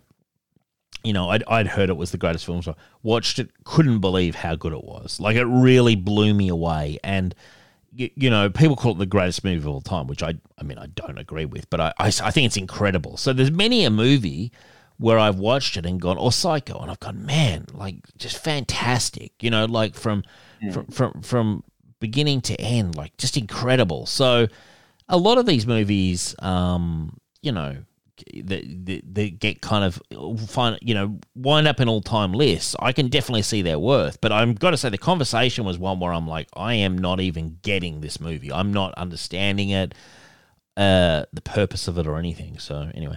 Now, moving on to other things, we had Star Wars and quote star. I'm not sure if he's really a star. John Boyega denied rumors he's been already secretly cast in one of Marvel's upcoming projects, and he had a quote, Richard, which was just so grandiose that I just felt we had to actually um, share it uh, and read it out in full. So this is the quote from John Boyega when he denies the rumors that he's joining the MCU. That's not in the vision for me now. I want to do nuanced things. I want to donate my services to original indie movies that come with new, fresh ideas because I know it's real hard to top Iron Man in that universe. End quote. John Boyega, you've been forgettable in Star Wars, which is the only thing I've seen you in. Uh, you can talk all you want about how they didn't give you enough character. You were also pretty poor as an actor. Can I say that, Rich? Would you agree? Uh, oh, I thought he was okay in the first movie. I mean, it's the only one I've really seen him in. I mean, he's pretty. F- Well, he's in the other two. yeah, He I mean, he, I know he's in that second Pacific Rim movie, but I mean, that was almost a straight to fucking Mm. DVD movie, honestly, or straight to streaming movie. Um, I've not actually seen that. I enjoyed the first movie. I haven't seen the second mm, one. Wouldn't I wouldn't bother with the second one. If if you like the first one, that's I enough. Yeah, I did, I did like the first one quite a bit, but I'd never seen the second Uh, one. Yeah, no, second. I wouldn't bother with the second one. Um, yeah, look, I mean, I haven't. Uh, uh, he's not impressed me, but I mean, I haven't seen him in a lot, so I'm not gonna. You're not to slam him. I, I, I have a I have a very small pool to pu- to pull from, like Mm. a. But he's um, talking like he's got this great repertoire. You know, Yeah, and when he I says he's going to donate his services, well, like donating is, you, he. I assume he's getting paid. That's not donation. Well, no, I hope that he's doing it for free. If he's doing it, it's India, they can't afford to pay him. You know, so do it for Why, why am I thinking that in like two to three years, John Boyega will be turning up in some Marvel piece of shit somewhere? Like, you know what I mean? Like eh, when he realizes the cash isn't in those movies after all, and guess what? His name doesn't have the cachet he's imagining either with audiences. Um, he wasn't the man responsible for fucking Force Awakens breaking a billion I'm, dollars. I'm not surprised that he's going to go the indie route because I think um, I think I think Star Wars pretty much um, soured him on probably um, big name franchise. Why? Because he copped a bit of heat from the fans and stuff. Uh, he not a bit of heat, like well, not just him. Like the whole thing has been a shit show. Like the whole thing has been divisive. It's been, Mm. Yeah. you know, it, it it's it's not celebrated like um Suck it up. There's my response. resource. Suck it up, princess. I agree, but I'm just saying, I'm not surprised that he's probably like, I'm not interested anymore. I just want to do indie work and and be in be uh, praised for my. At least if he goes and does any work, I'll never have to see him again because he annoys me. Um, because I'm certainly not turning up to any of his indie shit. Uh, that that you know, that's that's that's a fucking no go zone for me. No way, no day. You know, I can't even. Maybe he's got skills that we're not giving him credit for, Rich. Maybe he's got a hidden, you know, hidden talents that we're not giving him. Do you think we're? Oh, sort of as I mean, I don't know. Maybe I, I don't even know what he's been in. That's the thing. Like I, I don't. I have no opinion on the guy pretty much at all because I've let's only seen him in Let's have a look at what he's been in. in Let's- like let's- one and a half things. So he, let's have a look and and we'll go to his filmography uh, and just see what. what Oh, no, wait, sorry. been in. I think he was in that movie Attack the Block That was a funny movie. when it, when he, when he was a kid or younger. Okay, that was a funny movie. All right, so yes, you are right. Well done, Rich. Attack the Block. Nothing I've ever heard of. Uh, Junkhearts. So nothing I've ever heard of. Then St- Star Wars: The Force Awakens. He was in something called The Circle. He was in Detroit, which is actually supposed to be a good movie, which I haven't seen. So that is a good movie, apparently. He was in Star Wars: The Last Jedi, Pacific Rim Uprising, which is the movie you're saying don't bother with. Uh, then he was in Rise of Skywalker, and then Rich, he was. This is his movie since Rise of Skywalker. Naked Singularity, Breaking, The Woman King. They cloned Tyrone. Nothing I have ever heard of. You know, Well, those must all be indies, eh? well, two of them haven't come out yet, but like, yeah, it's just maybe he took his money, invested wisely. Let's say he got ten million, and I think that's probably being um, probably being generous to think he got ten million for the three Star Wars movies. Do you think? Probably more like five million. Um, and Yeah, look, I don't know what he's paid, but I think I think look, you've le- I think he's learned a valuable lesson in that um Mm. be very careful about being cast in franchises today because most franchises today are being ruined. So just think long and hard before you they pay though. That's the thing. They pay. I know what I was going to say. I was going to say long. Just think long and hard before you accept that paycheck, though. Like, uh, it'll be a good paycheck, but it's going to come with a lot of baggage because Sure. it's going to come with a lot of fans who are going to be probably very unhappy because the the studio that's paying you is probably murdering the franchise. Good point, Reg. Huge, huge point, actually. And I guarantee you, he wasn't thinking that when he was a fucking starving actor and he got offered the role. Now, um, Jon Favreau called the Russo brothers after he read the script for Avengers Endgame and urged them not to kill Tony Stark. According to Variety, Favreau said, "You can't do do this. It's going to devastate people." Um, true. It was- Most people were fine though, weren't they? no, they Uh, weren't, Richard. There was a lot of Okay. upset people. Come on, dude. Have a fucking heart. Just because you don't like Iron Man. No, dude, I you know. do. I love uh, Robert Downey. I, Okay, uh, all right. Robert Downey is one of my favorite actors. I've I've been watching him since I was a Okay. a wee lad. All right. like, well, then, where, um, where were your tears when it happened? Jesus. No, I thought it was a fitting end. I thought it was sad, but I mean, I wasn't like, oh my god, I'm so fucking devastated that a hero sacrificed his life to save everybody. Oh no, like, were there that many people like truly like devastated, I like they couldn't go to work was or anything? I was down, man. I was down. I was I wasn't out, I wasn't out, but I was down. You know, I was knocked down. If it was a boxing match, I got back up, I staggered back up, but I wasn't happy with life. Uh, now Meta is losing almost one billion dollars a month on Metaverse. Uh, the Metaverse dream, apparently, Rich. Um, there's a hundred dollars price increase for the Quest Two headset, uh, which feels like a drop in the ocean next to the billions in losses its Reality Labs division posts every year. I'm also hearing that the Metaverse has really bad graphics. Have you heard this? Like, this is the Facebook. well, it was thing. it was never going to have good graphics. It was it's. I mean, What's the point then? Why? No, what- they were always going to look. They were always, whenever you see that, you got to be. I love when I saw the ads for the metaverse. You know, when Zuckerberg was doing that, and I was like, "It's a, you know, it's it's like when you see a video game um, trailer Yeah, yeah, yeah, yeah. where they where they trick you into thinking that's what the game is going to look like when it comes out, and people get Yes. super hyped. Yep. I knew the moment I saw the metaverse when he was, and I was like, it's not going to look like that. This is a this is a representation. It's a you know an, an ideal, but it was it was going to look it's going to look like like dog shit when it comes out, man. It's going to probably look all janky and blocky and Mm. you know like What's the point then? like- you know, what is the what, like? What the fuck's happening in the metaverse? It's so fucking cool that we want to even be in there. You know, uh, I suppose the whole point of it is that you're supposed to just be hanging out with your fucking friends while you're at home or some shit. I don't know. like you haven't seen enough of your friends. You've got to hang out in virtual reality now and you know chat to them and stuff. I, I I just- look. I don't know. I usually just have my friends over or go, you know, have lunch or meet up or go watch a movie. I, Speaking of lunch, we should do a lunch soon, Rich. We haven't done a lunch in a while, man. You know, lunch yeah, is well, on, we but we but we we did. We've just both been a bit busy, uh, unfortunately. So but but lunch, no, is, no, lunch is on me. Lunch is on me when we when we meet up next time. Actually, um, we'll we'll, we'll have some lunch. Yeah, uh, yeah. The metaverse can fuck off. I, I, I'm glad it's losing a billion dollars a month. You know what I mean? Like, I'm, I'm it actually makes me happy. Uh, now, this is interesting news. Hollywood is in a feeding frenzy over Lara Croft.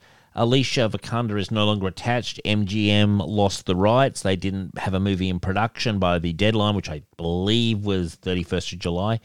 Um, yeah, and apparently, not surprisingly, I mean, Lara Croft, Tomb Raider, pretty hot property. I think they need to go back to a more fun Tomb Raider, like the Angelina Jolie movies, um, which I think were great. Um, what do you think, Rich? Um, Tomb Raider, I think, has got a future, and Hollywood is all a flutter apparently about it.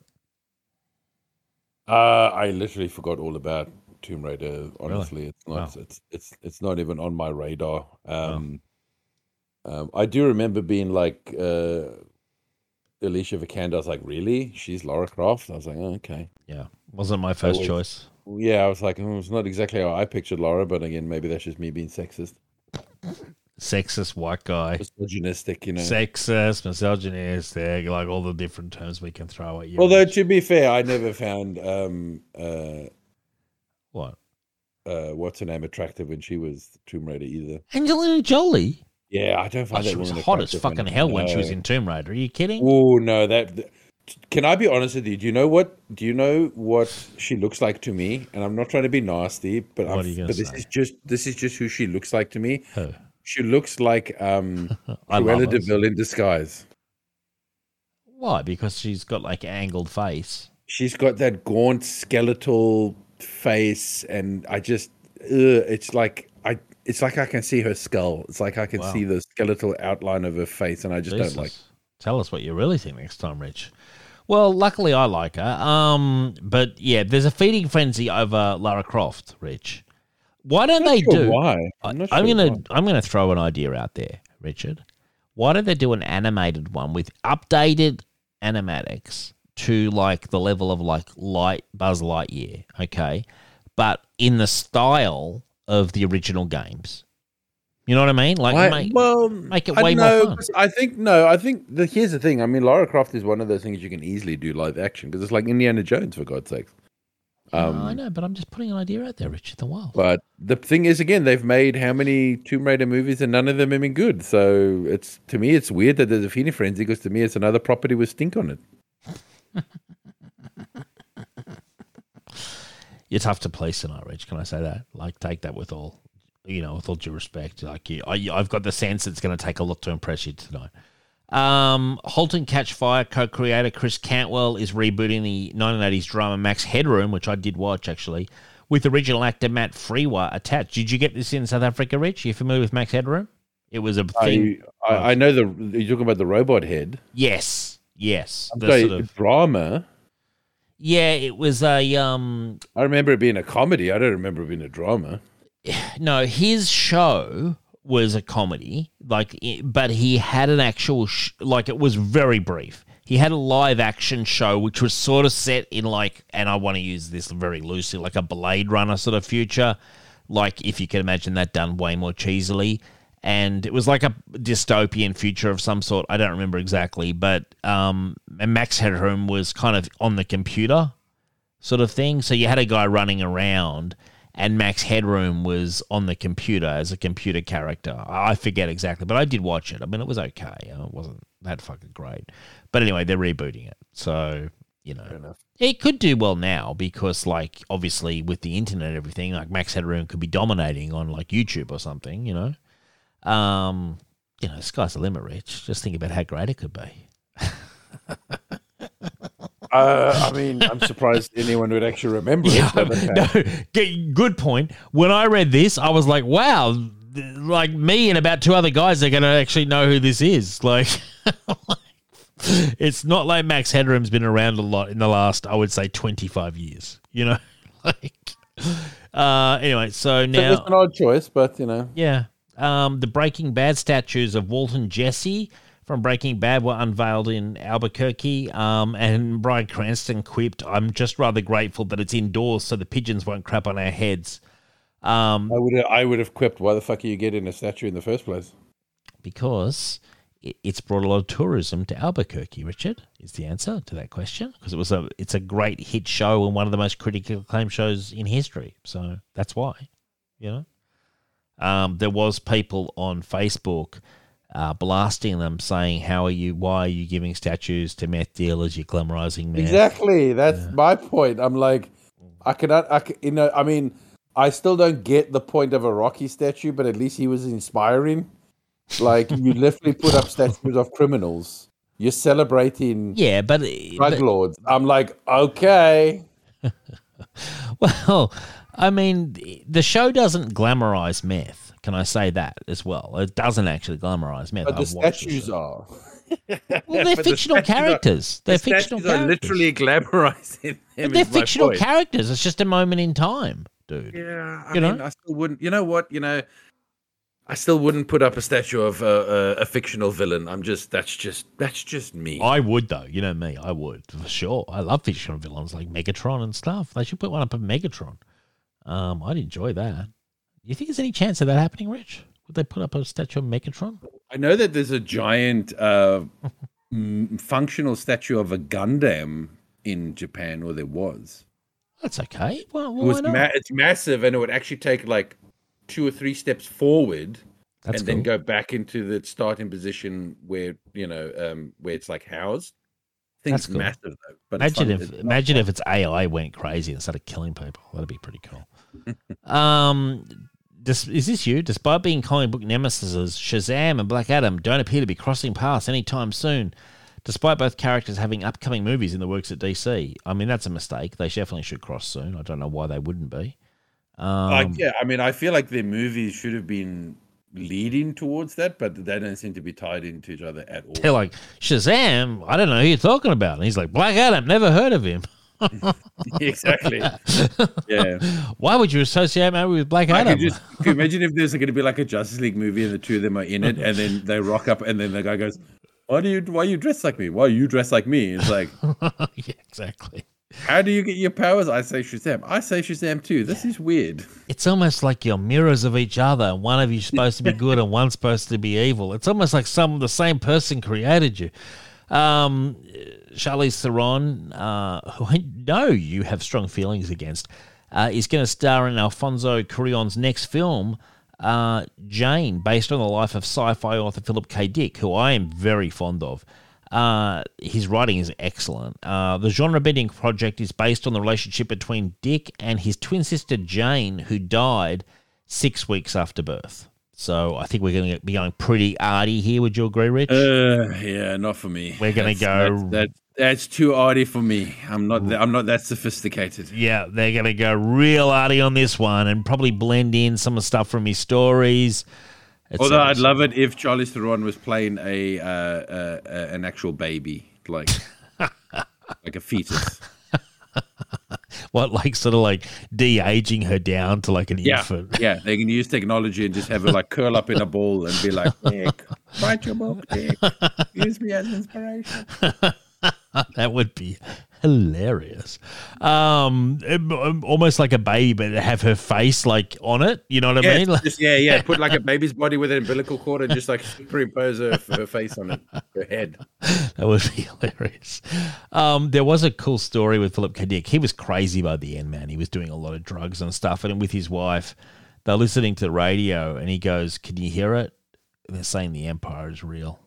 The Iron Empire is real, and she apparently turned to the radio and she goes, "Yeah, I hear it too." And I was like, "Wow, yep, that's that's a, definitely some drugs. they're a long way off the reservoir. Well, also mental illness was was was a part, and drug abuse, and all sorts of stuff was going on. High high Yeah, level well, paranoia. again, One generally follows the other, and they don't help each other. So, no, they don't. Doesn't help to self medicate with heroin and meth. Yeah. never really worked or, out. or well. anything really that's not that's not to actually help you.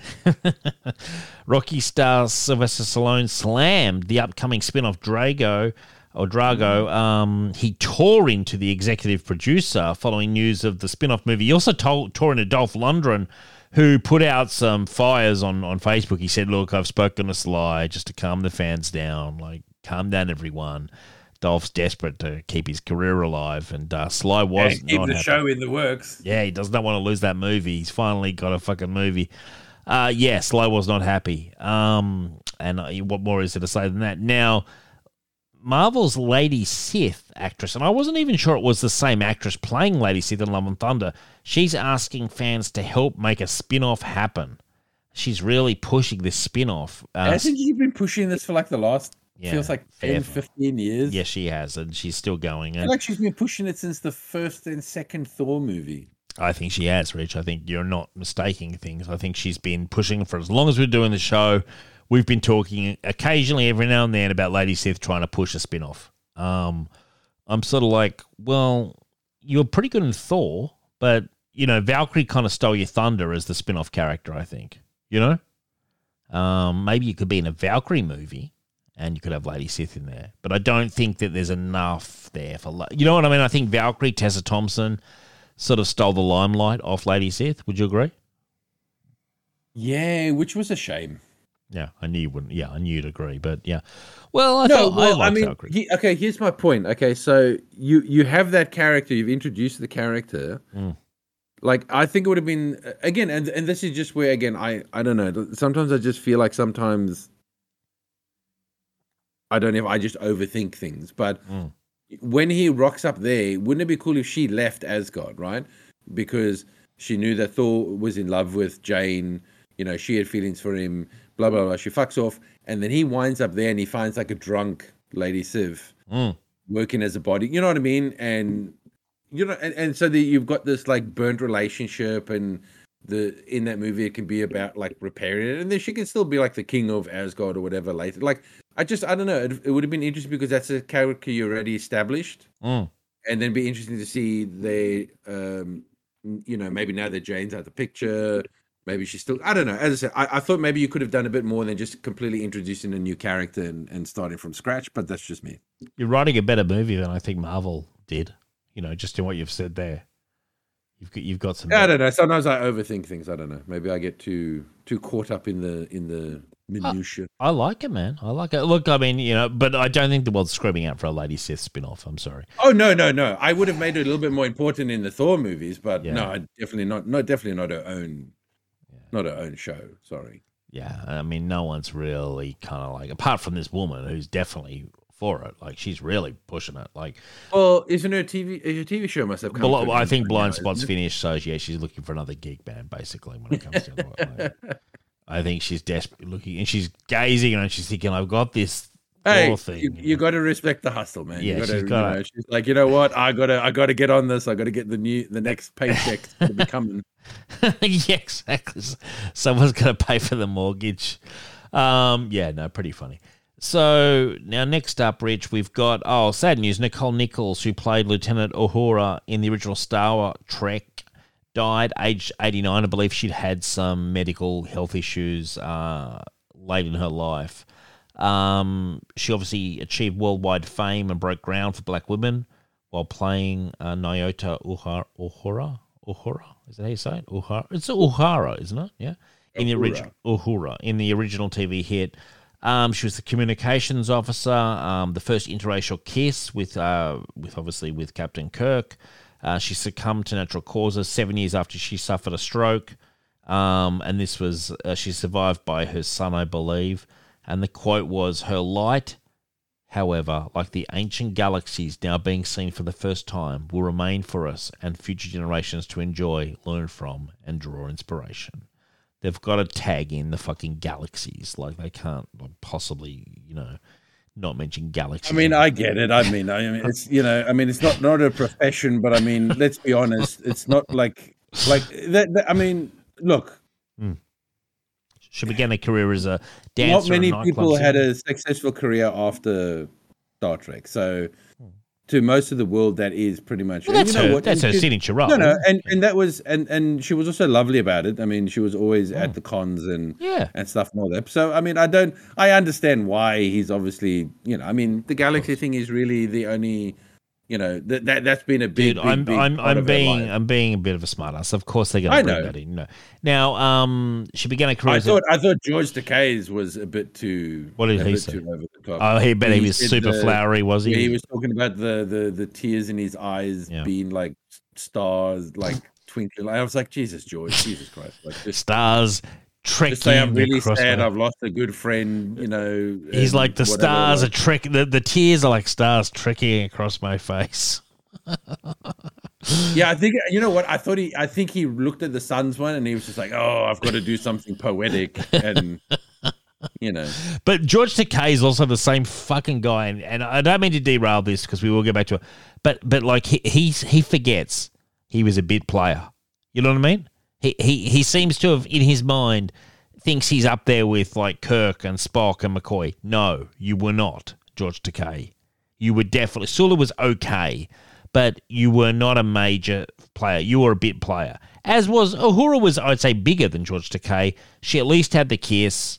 Um, you know, and she did some. She was cool. She was always working on the switchboard. Uh, Joe Biden, Sleepy Jojo, woke up um, to pay tribute, saying she had shattered stereotypes. Our nation has lost a trailblazer of stage and screen, who, except Biden would probably get the words all wrong, who redefined what is possible for Black Americans and women. Um, I'm pretty sure he didn't write that, but no, I'm sure it was sweet nonetheless. Yeah. And uh, so there's a lot of people, and yeah, George Takei really went to town, and everyone was was wishing her good thoughts and stuff. Uh, as we said, she shared the first lip to lip interracial kiss on television with William Shatner, aka Captain Kirk. The kiss came at the time, was considered a forward looking move on the part of the actors, as well as Star Trek creator Gene Roddenberry and the network that broadcast the show, NBC. This is back in the time where things like that got a lot of pushback from the southern states in particular. Uh, the episode in question, titled Plato's Stepchildren, aired in 68 and was fashioned in a way that gave those involved something of an out from any potential discriminatory backlash. Uh, they did not choose to kiss, but were instead made to do so after being inhabited by aliens. Um, so this is just a bit of context. Uh, Roddenberry had reportedly insisted on an integrated crew for the Starship Enterprise, a bold move given that interracial marriage was still illegal in 17 US states. Um, uh, Sammy Davis Jr. had gone no further than kissed Nancy Sinatra on the cheek on Moving with Nancy. Well, why would he have kissed Nancy Sinatra on the mouth? You know, like, fuck. Like, you know, yeah, I'm sure Frank would have broken his legs if he'd done that. Yeah. That's probably the minimum he would have done. yeah. Um, yeah. that's that's really trying to stretch it, like as if Sammy was going to plant one on Nancy's lips. Yeah, right. With Frank Sinatra, like fucking staring daggers at him across the fucking room. Um, the the big news from her, which I'd heard a report before, after the first season of the show, she attended a civil rights gathering in '67. Uh, met Martin Luther King Jr., who was a fan of the show and praised her role, and she uh, had basically told him she decided not to return for the show's second season. When I told him I was going to miss my co-stars and I was leaving the show, he became very serious and said, "You cannot do that." You, he said, You've changed the face of television forever, and therefore you've changed the minds of people, he said. She said, the civil rights leader told her. And I believe that's actually correct. I, I honestly do think that that kind of moment is, it's so, it seems cheesy to us now, but in the context of the time, he's actually correct. And having her on a mainstream show in, you know, basically in prime time um, was a big thing and I and I think that you know it seems weird to us now, but I think at the time, back in the '60s, you know, people forget just there was segregation was still a thing, racism was massive. Um, you know, it was forget about like embedded or covert racism; it was fucking overt. um, mm. So it was crazy. So anyway, she was married and divorced twice, survived by her son Carl Johnson, who's probably got to be up there in age himself if she was 89. Rich, final thoughts? Uh, I mean, I I say Godspeed to her. God bless her. Um, I always liked Uhura. Um, and you know, thanks for the memories, frankly. And I think she served the time well. Um, you know, she attended lots of conventions. She always, always seemed like a sweetheart. I, I liked her in the movies. I, I thought she was good at her job. I, I think she was a great ambassador for Star Trek, frankly.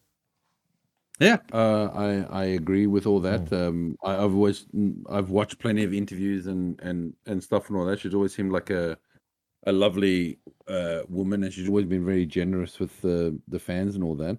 Mm. Um, it's it's sad because I mean, there isn't there's just so there's so little of the original. Who's left? Shatner? Left. There's Shatner, Takei, and, and they hate each um, other and is is the guy that played the Russian still around? Um, Who? Um, oh yes, he is Walter Koenig. Yeah, he is. Yeah, yeah. So I think I think Chekov. it's just the three of them. Chekov. Yeah, I think it's only the three of them mm, that I've thought. I think that's about it. Um, Scotty's definitely dead. Um, obviously Spock, uh, Bones. Yeah, I, I, think you're right. Out, out of the those main people, isn't it right that Chekov barely got a speaking role on the show? Uh, he got he got speaking roles, and I'm not sure if Chekov ever actually said a line on the actual show. I, I could no, be he wrong. did. Did he? Uh, so Chekov wasn't actually in the first season. I think mm. he came in on the second season. Right. Okay. If I remember correctly, but no, he had lots of speaking lines. Okay. Cool. Uh, all right. Well, moving on from her, and and God bless her. Um, Patton Oswalt appeared to have prematurely announced Eternals 2 at a sort of press conference or at a convention, but it almost seemed like he thought that it was happening, if you know what I mean. Like he, I was going to say, yeah. I mean, if it's premature, can we abort it? yeah, I was going to say no one actually, no one actually wants it. Um, but it almost seemed like he was kind of that out of touch Hollywood star, and he's kind of operating on what he's kind of you know heard around the traps rather than what's actually going on. Like, does he have inside knowledge? Is he is he speaking out of school, or is he just? Oddwalls with inside knowledge. Come on. I don't think he's got inside knowledge. I d do you? I don't think so. I think he's a fucking. I, uh, can I say this? Overrated. Slightly funny at times. I will agree. He has made me laugh on occasion, but like he plays that he's the, look. I get it. He, you know, he's not an attractive guy. He gets by on his wits, but he plays that geek card. You know, for the geek cred, and that, Pat, Patton Oswalt is the even unfunnier version of Kevin Smith. Yes, I agree. Yeah, I agree. He is, and I would say even slightly more successful. Into like he's in a lot of shit, and you know, Well, I mean, he's an actor, but what my point is, I mean, well, he's supposed to be a comedian, Mm. um, and but you know, Smith is a director, he's an actor, so I mean, he does get a lot of like bit parts, you know, like he's been in like Thirty Rock, I think he's been in Parks and Rec. He's always the same fucking guy Shield- though. Agents know? of Shield, I think he was in that as He well. He was. He popped up. But dude, would you agree with me? He plays the same character in everything. Oh yeah, yeah, yeah. Like, you know, and that and that's why I said like he's a he's a big nerd like Kevin Smith and all that. I think the two of them are very similar Mm-hmm. in their humor, their comedy, their outlook, Mm. even even the body shape. but like also Um, I, I almost find it a bit sickening the way they sort of look they suckle at the teat of the nerd culture because obviously they owe their entire career to it but it's just i i find him a bit it's a bit much i'm just like you know what Well, I th- I get annoyed now with people like Patton and, and, and Smith and all that because they, they they've gone from telling us how they feel Mm. about things to telling us how we should feel about things. yeah well fuck that I'm not Do you know what I mean? I, I don't have I don't have an issue. I don't have an issue with someone telling me their feelings. Like I feel that uh, th- I like this because of this and all that. Hmm. But I don't like now, in especially in today's culture, people tell you how you should feel about something, yeah how you should like something, and it's like no, no, no. You you can like it, but you, you yeah I don't. fuck I don't this like you me should That I'm an idiot because I don't like something or because I'm like racist i don't 'cause i don't spin like around to you rich and go you should like venom let there be carnage you know Yeah. like no because at the end of the day these are it's entertainment for the for the masses and people are going to react to it differently. Like you know i'm sorry that's just that's that's the nature of the fucking business of show business. You know, i'm sorry. Uh anyway so uh what's this what's this about activision? Did you put this news in here? So yeah, Briz. So um, obviously, you know, there's the Activision acquisition happening um, with Microsoft and Activision, all that, and uh, obviously Sony has been going around to all the different uh, regulators.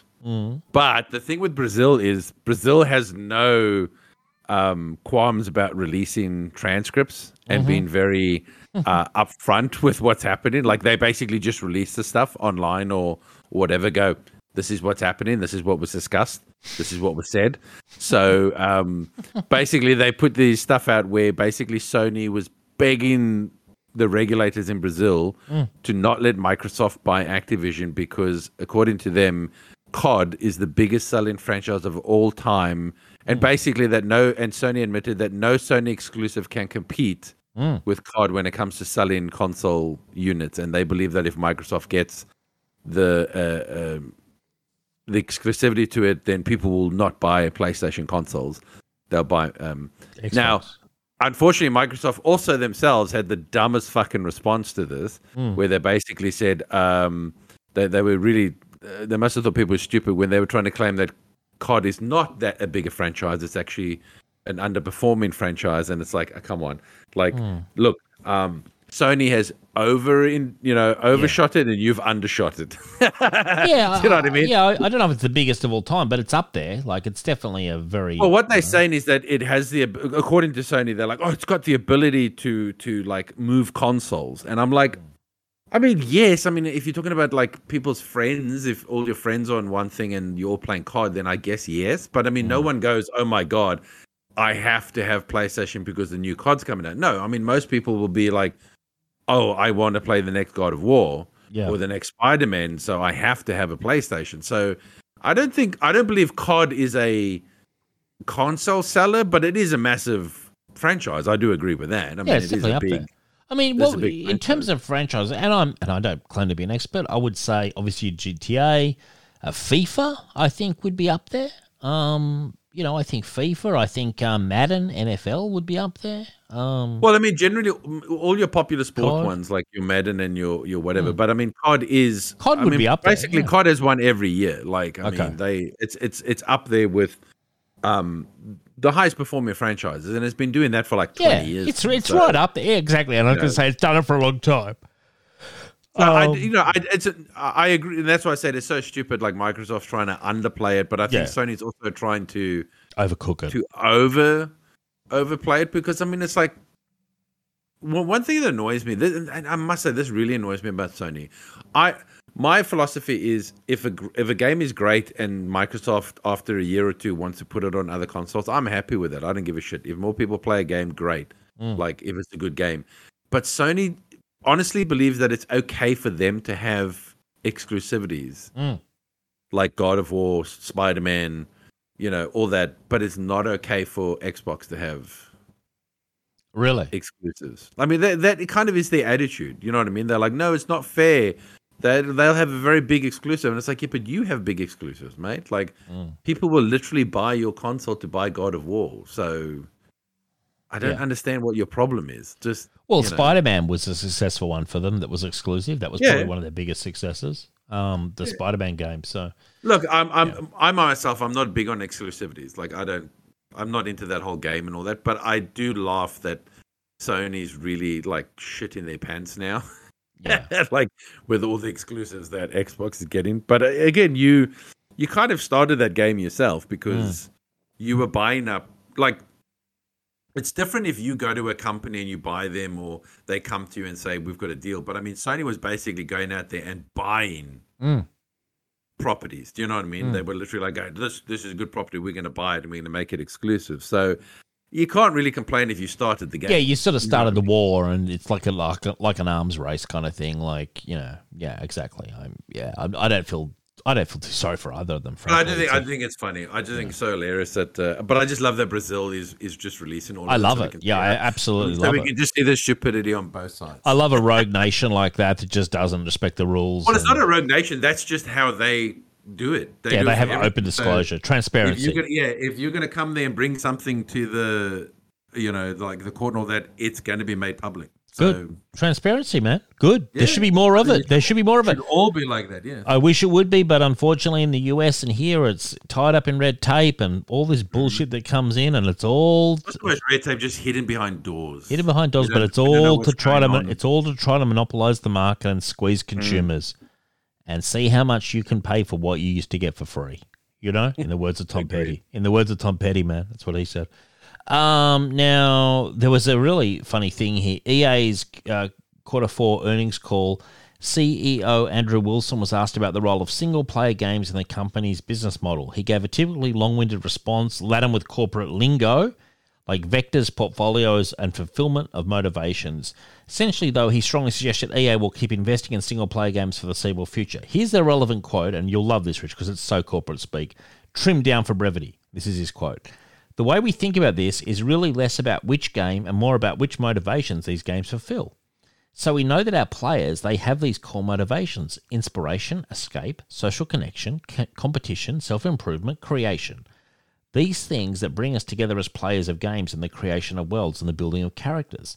And the telling of stories is really important, the fulfillment of some of these motivations. Like, don't you feel like fucking throwing this guy off a building? Like, it's just like, pal, you know, you just talk in just corporate lingo, blah, It's blah, master blah. the art of saying nothing. Yeah, it's just bullshit, bullshit, bullshit. And, you know, and we're supposed to eat it up and enjoy the taste. I'm like, fuck you. Fuck you and your corporate lingo. I fucking hate it. Um, Yeah, that uh, it just talk like a normal person for God's sake. Oh, God, give a straight answer to a straight question. Like, I- Just so, so we know our players. They want to just play some games, man. Yeah, like oh god, it has to. They talk like that, and they just you know people just like tune out. Frankly, Um, the Flash. This is funny. The Flash showrunner says the writing is shaped by the prospect of cancellation. I'm like, Jesus Christ! I wish. that- I thought it was like guaranteed. I was. I wish it had already been cancelled. Uh, he confirms in the latest season of the hit CW show series, uh, he approached it as if it could be the last. I mean, so dramatic. Is- like, I think it is the last though. Yeah, I'm pretty well, sure that's. I think it's had a long enough run, don't you think, Rich? Like, it's like a bit long It's it's, it's outstayed its welcome. It yes. has definitely a sense. Well, it's like the the party is over. This one fucking guy won't leave. This, People dr- just this drunk who's just almost passing out, but just refuses to leave. yeah, and he's like still hammering on. Hey, let's keep going. And night's still young. It's like it's three thirty a.m. We're tired. Leave. We want some sleep. Um, Jake Gyllenhaal and Doug Liman are officially working on a Roadhouse remake. Uh, what a classic movie the original Roadhouse was, man. I know, but it doesn't have to be remade. Yeah, I totally agree with you. I 100% agree with you, Richard. Uh, you will not better it. It was a moment in time. It was Patrick Swayze at his absolute peak. You know what I mean? And I'm so, I like Jake Gyllenhaal, but you don't need to remake this movie. No, but but this is what it, this is like. This is what fucking annoys me. Like, is th- this is all we are now? Mm. We we just the remake society. It does Yeah. games, movies. Like we're just Yeah. remaking old franchises Yeah. because Yeah. we're so shit scared of just making something new. It's like, let's remake The Big Sleep. Let's remake Touch of Evil. Let's remake Psycho. It's like, why? Like, you're not going to top it. I'm sorry. You won't top it. I guarantee no, you. know, he, no, no. Here's the thing, Dave. I don't have an I don't have an issue with necessarily a remake, right, Mm. or a reimagining of something. If time has passed and you want to modernize it, you know what I mean. Yeah. Now, I- feel like this is probably just going to be an app, just a, like a, a pretty much a remake of, without adding anything new. Like for me, if I was going to do Psycho, and let's say I was going to do it today, Mm. And they I did it. They did it shot for shot. No, no, but that's my point. I wouldn't do that. I Mm. would look at it and go, okay, well, how are motels or what run now? You've got technology. How would that change the story? You know what I mean? How would the modern world, how we live now, how would that change the story, and how would I approach Sure. trying to tell? That's I don't mind that. If you're trying to modernize something, change it, give it a modern twist, I'm all down for that. But if you're literally just remaking a movie with like, oh, we're going to tell the same, like pretty much the same story. It's going to be like the same setting. Da, da, da, da, da. But because Roadhouse is not a movie that needs a remake, it's like, it's like what's so like it's a good movie. Mm, it's a I classic love it. movie. I love it. But what about it needs to be modernized? like, do you know what I mean? Like, I, don't know. It's weird. Like, uh, it's not a movie I would pick for a remake. Also, so strongly connected to Patrick Swayze, and he kind of it's you know what it's it, it- like totally different kind of movie, but it's like let's remake Breakfast at Tiffany's. Well, the problem is that movie is super connected to Audrey Hepburn. You know what I mean? Hmm. And it, it, it's really hard to get past it. Same with Roadhouse. It's a signature Patrick Swayze vehicle. Like, I'm sorry. And, you know, the man is dead.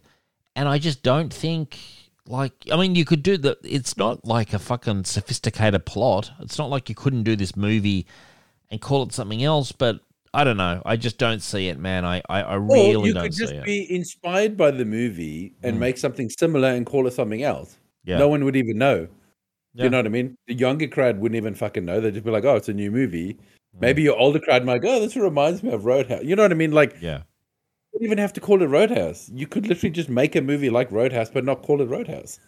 I agree. It's a very enjoyable movie, the original. I, I loved it. I I saw it on video in the early '90s. I didn't catch it in the cinemas, but I. it's I, so weird. It's the. It's got the. Oh man, what's the guy's name that usually has the big bushy mustache? uh, Sam um, Elliott. Sam Elliott, but in this one he doesn't have the mustache. Yeah, I know. It throws you. It's so weird seeing Sam Elliott without a mustache. I, I, in fact, I don't remember any other movie that I've ever seen him in without the mustache. You know, right? Frankly, um, yeah. Now, how about this? Now, tell me if you. Oh, so this is funny. So, at the same time that the DC cancelled Batgirl, Sony Pictures is uh, believing Bad Bunny. Uh, who believes some sort of a rapper who is set to star in the studio's upcoming El Muerto movie, which is also a Sp- Sony Spider Verse movie, Rich, which you'll love Uh-huh. is going to become the next big Marvel star. He came out and said that the Sony Pictures CEO. So Sony are going all in while DC are trying to like cut their losses. We'll, we'll see because Sony have tried going all in before, have. and uh, And uh, I mean, I know we're, you know, in fairness to us, we're old men, and I'm older than you, but we're the old Muppets men. Have you ever heard of Bad Bunny prior to this announcement? Like, no. no, I, No. I think it's that mumble In rap fact, stuff I, I thought I thought Bad Bunny was a chick with a name like that. yeah, no, it's a really lame-looking rapper, and I believe you referenced it earlier. You said mumble rap was a thing. Um, that is a thing, yeah. Yeah, I, I believe that old Bad Bunny may be a bit of a mumble rapper, so that'll be great if he does a bit of rapping. Um, I, I was there was actually I was listening to this GI Joe podcast, the Real American Headcast, and apparently at a at a recent um you know one of the recent press conferences where they announced the figures and stuff, they had Taboo from the Black Eyed Peas, and at one part in the presentation, which was all about um you know um the figures, he started rapping about like Native American mistreatment and stuff. Apparently to fill time. it's just like Jesus. Okay. Thank- thank- I mean, well, yeah. I mean, while you hear Taboo, it's kind of like you know, I'm no, I'm no fan of Taboo, but like, good on him because if you had like a Sammy Davis Jr. there, I'd go, hey, give us a bit of Candyman, you know? Come on, Sammy, give us a bit of you know, give us a bit of Mr. Bojangles. Why not? You know, while you've got him there, you know, obviously he was a big GI Joe fan and he's talking about this and that, but kind of cool that he would just play a bit of a song, kind of get the audience participating. I kind of dig it. You feeling it, Rich? Uh, was the rap any good? Oh, I mean, it's as good as Taboo ever gets, so not that good. so anyway, but I, I wonder if he was rapping. If he's, I mean, I don't mean to get racial here, but would he be? Surely he'd be all over Spirit, wouldn't he?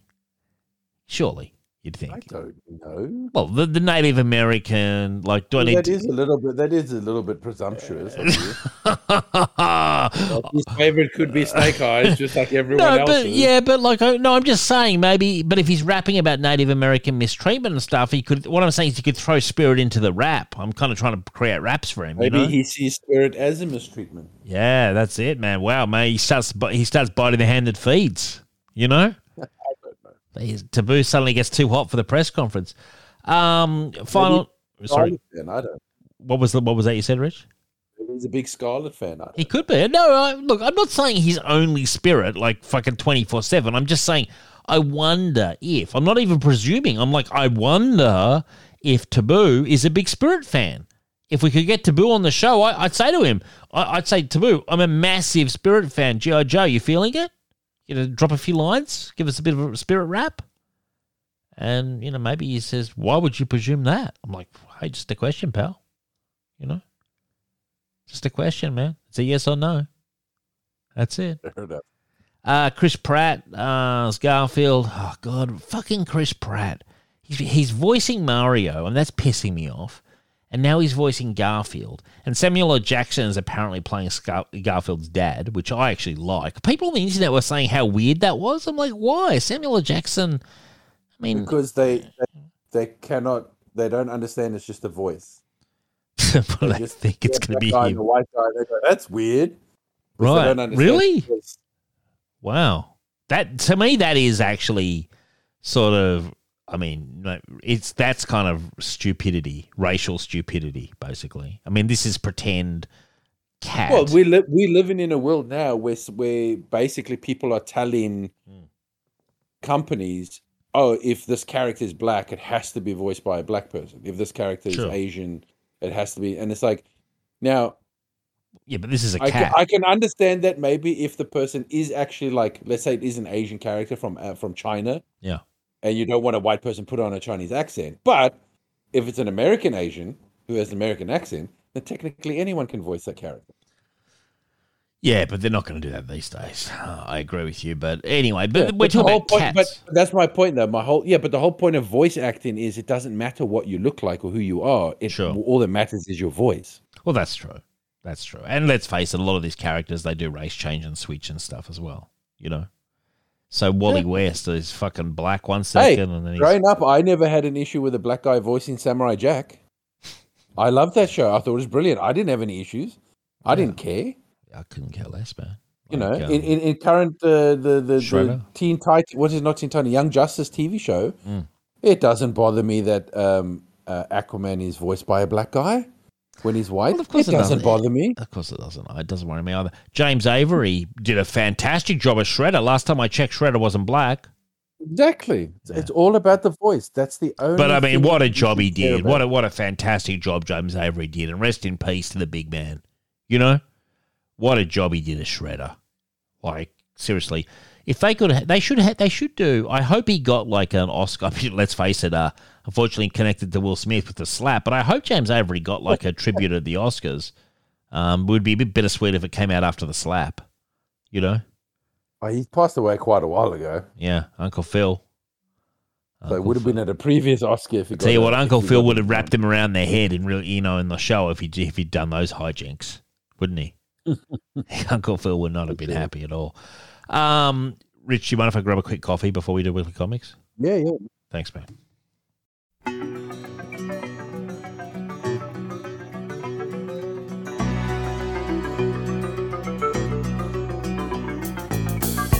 I was a highwayman. Along the coach roads I did ride.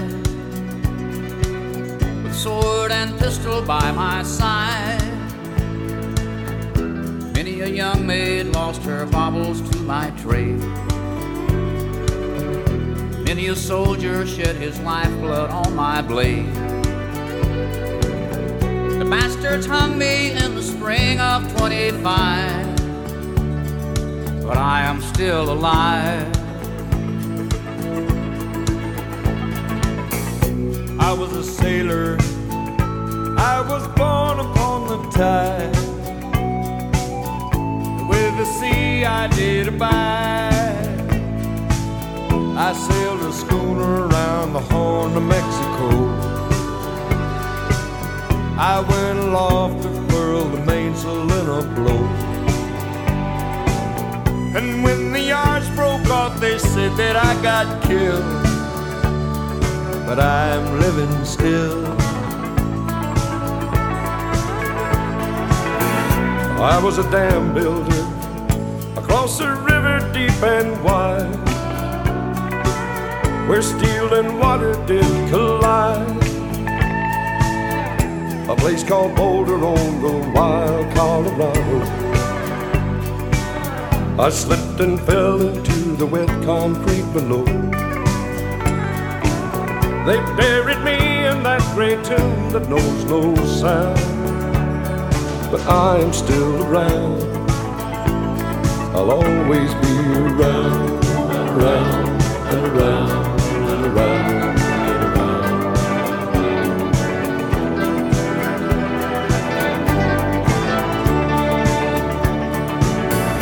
I fly a starship across the universe divide. And when I reach the other side, I'll find a place to rest my spirit if I can. Perhaps I may become a highwayman again.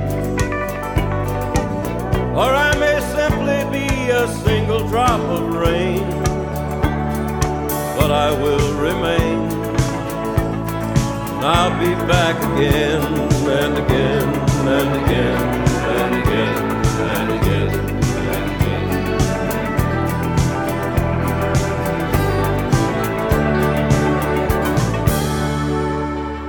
again. Weekly Comics, Rich. First up, a couple of flashbacks. Action Comics 440.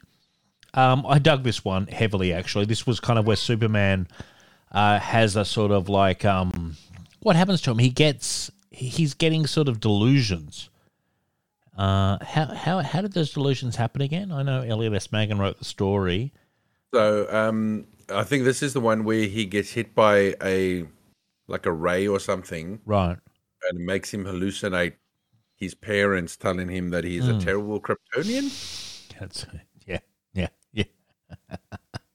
Um, I, um, I- and and it's I, I, it's a, it's I think it's the crime syndicate that's doing it. What's not a crime syndicate? What's it called? Um, Yeah, it was. I think they were called the Crime Syndicate. I think, even Yeah, though there is another Crime Syndicate in the DC multiverse, but this was yeah, it was called Crime Syndicate, and they had the sort of Yeah, that's right. And he goes off planet. That's right. Yeah, yeah. And then while he's off there, they they're trying to like ransack and rob all these places. But uh, the reason that he knew it wasn't really them is because they kept referring to him as Kal-El instead yes, of Cal. would have been Cal because it was the House of El, and um, that that was I, I I really I you know me I comfort food for me, Rich at, at night like you know literally when I go into bed just before I put my sleep machine on and fall asleep. Um, I read my Bronze Age Superman. I've got a ton of them on my iPad. I I will read anything where Curt Swan is the artist. Well, and he, he does the art on on nearly everything. I know.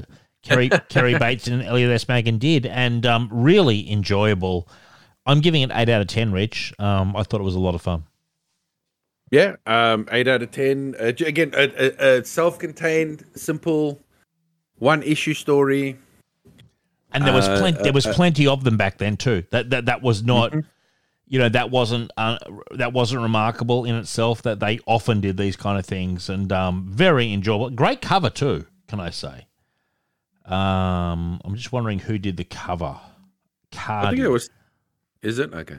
I'm just looking here to see. I thought it was Curt. It looked it looked Kurt Swinish, but Yeah, well, it's it, it's signed Cardy, so um, but lovely cover, very sort of like you know, I like. Is this? I think this is the issue where he just randomly bumps into Bruce, right? yeah, and Bruce owns six percent of Galaxy Broadcasting. Yeah.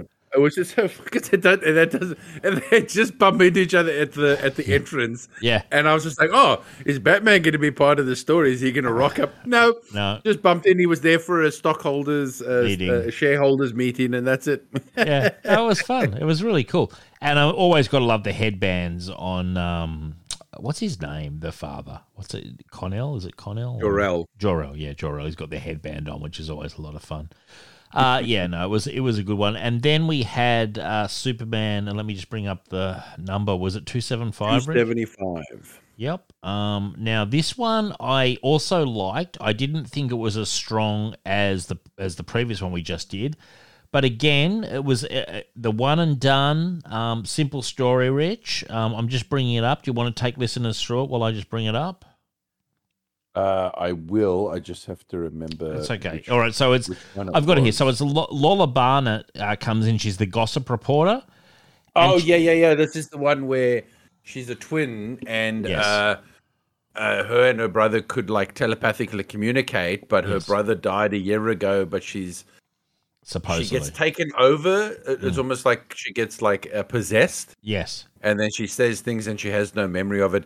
Yeah, I agree. This one was was fun, Mm. but I I didn't like the amount of luck Yeah. that Superman got in in solving this one. Which Uh, which it- is it- often happening in these storylines. Like uh, Yeah, but this one is is com- like this one is like stupid amounts of the luck. dragonfly Like- like three crashes into the blimp. Yeah. yeah. I so I, I enjoyed it. I, I quite like the premise of the story. Mm. I like the idea about a brother who's not really dead. He was actually working for the government, but he's now in trouble and he's trying to communicate with his sister and Mm. uh, Superman's. sis- I like I liked all that. I just didn't like the oh I found them from pure luck because people were shooting a movie and the thing Do crashed ex machina, isn't it called? Yeah, uh, Um, Deus Ex Yeah, like yeah, Deus Machina. yeah, I was so I wasn't a fan of that, but I still like the idea of the story, and I liked it really up until that point. So Yeah. I, I'll still give it a seven out of ten. Also, what I'm giving it. Also, what I'm giving Yeah. it actually. Um, and, and a lot of fun. Like the, the, these Bronze Age Superman, they are like comfort food for me. I, I'm not reading them. Uh, some of them I'm reading them going, man, that's excellent. But a lot of them I'm like, man, I'm just enjoying hey. it. You know? Of all the stuff we read this week, that's the two best things I read. Yeah, I know. It's going to be downhill, listeners, uh, from here on in. Then we had Edge of the Spider Verse issue one. Wow, in, Oh, inessential. Can I say very inessential? Uh, Not just inessential, poorly written. Yeah, the dinosaur was the worst. I mean, that was really bad, the dinosaur story. But also, can, shout out to the Scottish story, which was just terrible. Um, really, nobody's best day. Spider Man Noir dragged it to a passing grade. I'm giving it five out of ten. But frankly, if this is an advertisement for their new event, which it is, because they're squeezing the Spider Verse thing again, like because they haven't squeezed that enough. Um, I just, I mean, I enjoyed the original Spider Verse storyline. You know, I I read all of it in the comics as it came out, but this was poor. Can I be honest, Rich? Really quite poor as Oh, well. I mate, I'm scoring it even lower than that. Mm. It's a two out of ten for me. Yeah, I I, I don't disagree. There with you. was I and I disagree with you. I don't think there was a single redeeming story in this. I think every single Mm. story was poorly written, purely act, uh, act, um, implemented a terrible dialogue in a lot of it. I mean, Mm. the one with the is it A- Arya, Anya, whatever. Yeah, yeah, yeah. Went, it took up most of the book and was the most boring fucking story. It was very boring, and it was all And to give her the costume. It was all. It was all yeah, lead and to that the new costume. costume is horrendous. That Yeah, new costume pretty is bad. pretty terrible. Yeah, I preferred the old costume, and, and I didn't even like that that much. But um, Yeah. yeah, no, the, the the new costume, it stank, and the story was just boring. I mean, God, the but the dinosaur one has to be one of the worst things I've read in a comic, a professional mainstream comic in my career of reading comics. And I know that some stuff in the nineties was this bad, but that was really poor. Whoever wrote that honestly has to take a good hard look in the mirror because that was poor. And Dan Slott, I I believe, wrote the Scottish thing at the start, also very, very poor. Very poor. Um, Oh yeah, yeah, that was oh, cringy dialogue. it was. Um, it was really bad. And and and fr- like I'm gonna actually I'm lowering my grade to a three out of ten. Now that I think about it, it it really. Spider-Man Noir was okay. Spider-Man Noir was probably a five out of ten, but the rest of it was really it was a failing grade. Like there was, if I, yeah, I just, I just almost can't believe how bad it was. You know? oh yeah, yeah, and I mean, I had um, Yeah, three out of ten from me. I had a look, and there wasn't. I mean, yeah, Dan Slott did the first one, Which was, which it was only like a two pager. Segura did the Arana one, which again was terrible. Hmm. Karla Patch Pacheco, Karla, is it know. Karla Pacheco? Yeah, Pacheco did the Spider Rex again, terrible. Awful, awful. Dustin Weaver and DJ Bryan. That was written by two people. My Day, My Destiny is Spawn. It's it's just really, really. Yeah. I mean, th- if this is yeah, as you say, if this was supposed to get me excited Yeah, it got me unexcited, is what it got. for this for this world, for this these characters, this this Spider Verse story, I'm like, no, I'm not. But I'm what, what what what what I can't believe is that like editorial, if they've got this big Spider-Man event coming out, aren't don't have some quality control on the title. You know, because like this actually turned me off Spider-Verse like two. You know, which is essentially what it's going to be. And believe you me, I enjoyed the first Spider-Verse. So somehow they've gone backwards massively and I think they're I honestly think they're hurting the brand, you know? Um yeah, really really poor. And and in I don't want to say embarrassing. So we gave our scores. Now, we come to our trade of the week, Badlands, um, by Steven Grant, who's coming on the show um, in a couple of weeks. I'm looking forward to having him on. Um, probably most famous for writing Punisher Circle of Blood. He also wrote the Two Man's comic, which they um, turned into the movie. Um, and lots of Marvel work. Uh, did of G.I. Joe and plenty of work on Marvel Team Up and all sorts of stuff. Um, wrote X at Dark Horse. Now, Badlands was recommended to me. I did not know anything about it other than it was tangentially related to the Kennedy assassination. I knew that. And that I kind of gathered it was sort of a, some sort of a crime, you know, conspiracy comic. That's all I knew. First surprise for me was was in black and white. And um, that was a, actually a complete surprise for me. And I, I picked it up on Kindle. Uh, now, as I was reading it, not a long read, 10 pages in, I thought, uh oh, Richard's going to have some feelings about this. and I will say, Richard, I had no idea that it was going to be so bleak because uh, this was bleak even by my standards. And you know, my standards are a lot darker than yours. Um, this was a bleak comic about crime, uh, kind of like seedy crime. Uh, I enjoyed it. I actually thought it was well told. Um, it the art took some getting used to, but like everything, uh, you know, I just got in the you know I got in the headspace and just, I powered through it last night in one sitting.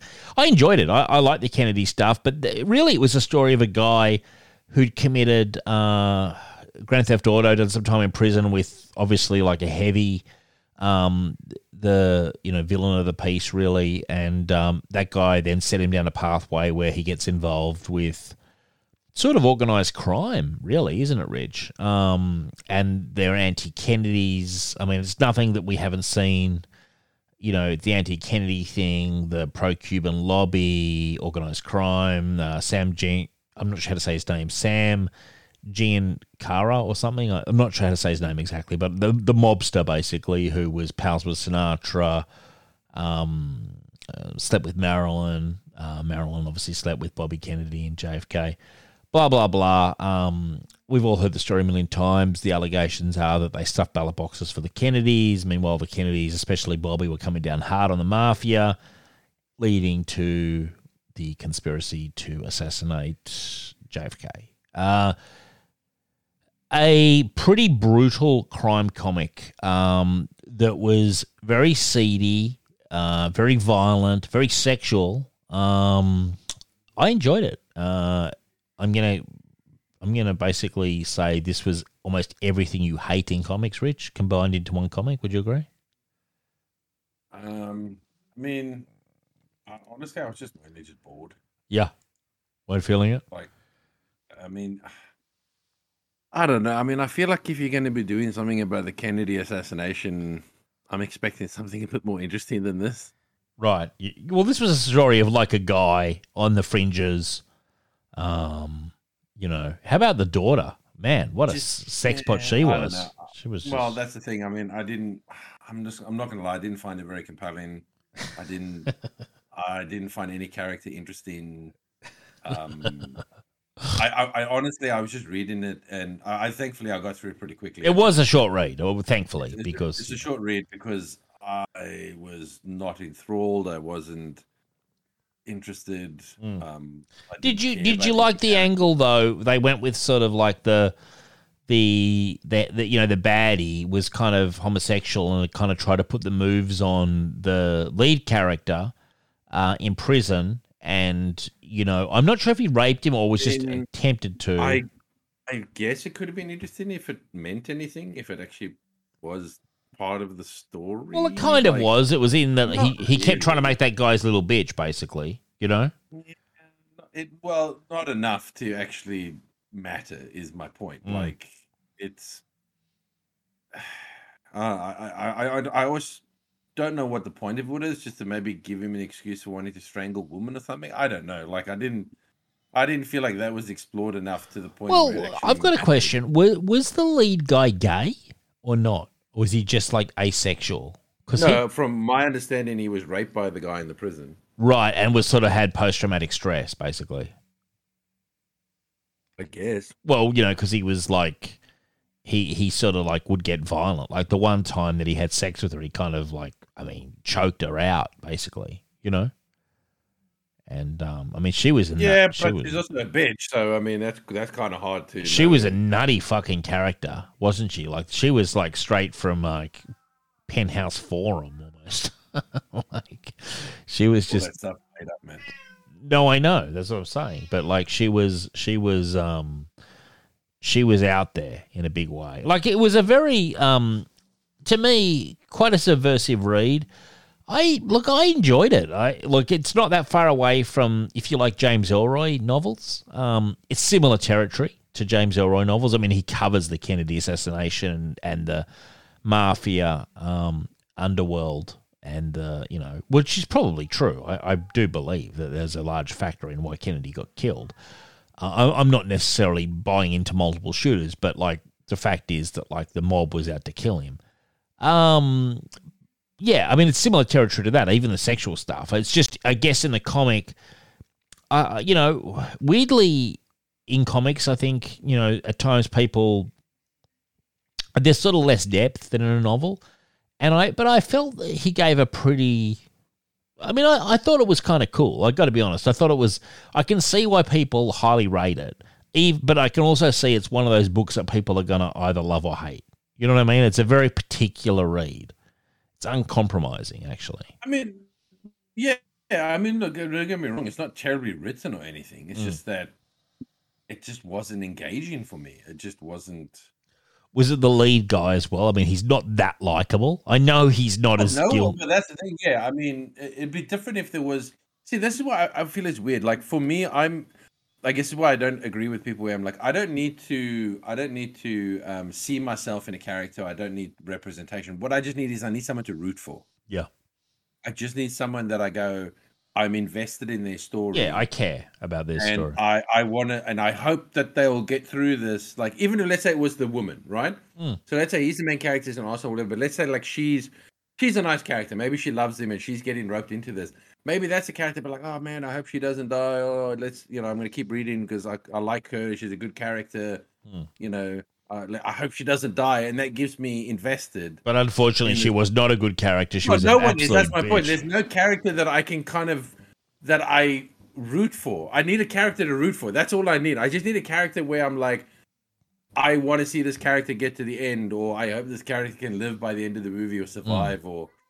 But when there's no character like that for me, then there's nothing for me to latch onto, and I just find myself like just Mm, apathetic. um just like yeah like just turning page after page reading it but not really It's a very nihilistic read. It's a very nihilistic read. Like the lead character, you would say is less of a baddie than everyone else, but even he has pretty significant issues, you know, and he, you know, he's sort of like he, he goes along with this crazy plan. Um, hey, look, I mean, I enjoyed it. I got to be honest. Uh, now you were critical of the art, um, weren't you, Rich? You you were not a fan of the black and because I said to you at least it's in black and white Well- because you you've been saying you no want no no black and white. so i'm not a fan of this black and white Mm. because this black and white has too much empty space It's Yeah. too much white space A lot of white space. if yeah. you're gonna have that if you're gonna have this much white space just put it in color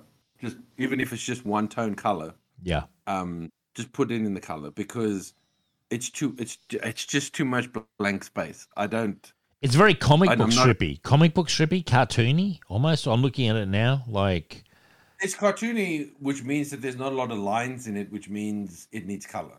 mm, In my opinion, I mean, at least with if you look at so look at the Walking Dead. Mm. Walking Dead still has a bit of white space, but they do have like what they call two tone, Mm. where they've got a bit of gray yeah, they do. to Yeah. like like fill in like the background of some trees or something, just so that there's less just blank open white Mm. spaces. This this comic had a lot of just open white, Mm. Just white. What was the thing with the guy smelling all the time? Like, what? Why were they making a big deal about how badly he smelled? Like, what was wrong with this guy that he stank all the time? I I get. No, I I didn't I didn't get that reference. they mention it a couple of times. Like, you stink. You know, you you smell like dog shit. Like, they bring up his Yeah, smell. but then, but then it's but then it's dropped later and it's never brought up again. So I don't know. Hmm. Interesting. Maybe it's because he just got out of prison. I guess maybe. Yeah. Maybe they were just like He's got that prison smell. maybe. Uh, as I said it- again, it's like it's not a long story. It has these moments, but then it just moves on. Like Yeah. you know that yeah, you have this character saying, "Yeah, your breast stinks, man. Your breast smells like shit," but then then it's never brought up again, Mm. and then it's not a thing. So I don't know. I, I couldn't. I've got a question. why. When when when the when he brings the guy in at the end and the chick's there, um, and she's naked and she's saying like, oh, you know, he he doesn't touch me. I'm getting really itchy. You know, he makes me wear no clothes so I can't run away. And then the guy's like, "What's with the slave girl?" He's like, "Huh? What are you talking about? Like, is she just making that shit up because she's just so horny?" That was a No, question. I he was he was definitely he was definitely keeping her naked and taking her clothes away so that she couldn't leave because he didn't want her. She, he didn't want her going back to her father Mm. because her father was in on it. Yeah. Okay. Um, but yeah, she is. Uh, I think she's an. I'm, I'm assuming she's a nymphomaniac. Yeah. I mean, I was kind so, of like, and, and so for her, it's like a drug. So the fact Mm. that she wasn't getting sex, she was basically having with what what they were saying is that she's having withdrawal symptoms. yeah. I was, to be honest, I was, I was thinking like, yeah, I, I would definitely go there. You know, like it was, it was turning me on, like her kind of like antics. You know. Really? Oh, she was crazy, man. She was nuts. You know what I mean? Like it was just something about her. Like I couldn't resist, but he could. He was a, he was a cold fish, man.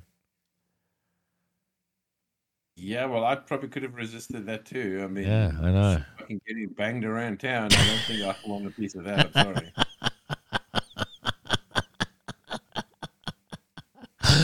I know, Rich, but you've got standards, whereas you know I'm without morals. And Yeah, yeah. I'm so yeah. A woman that wants to just get passed around town just it's not a turn on for me. I'm I'm sorry. I just you know, it's not my thing. I know, but she was just such a crazy little cracker. You know what I mean? Like she was just really. There was just something about her. I was I was just trying to get a handle on what was going on with her, but she was just out and out, just nuts. And she gets she gets killed at the end too. She dies, and, and as does the father. And then he's like, "I hope you treated her well." He's like, "I didn't touch her." I'm like, "Yeah, but like she was definitely feeling that absence." You know, he touched her once when he choked her out, big time. Don't they? Don't they all die? Yeah, I think everyone dies. He dies. Doesn't? No, he doesn't. He gets picked up by the hippie bus, and they go to the future.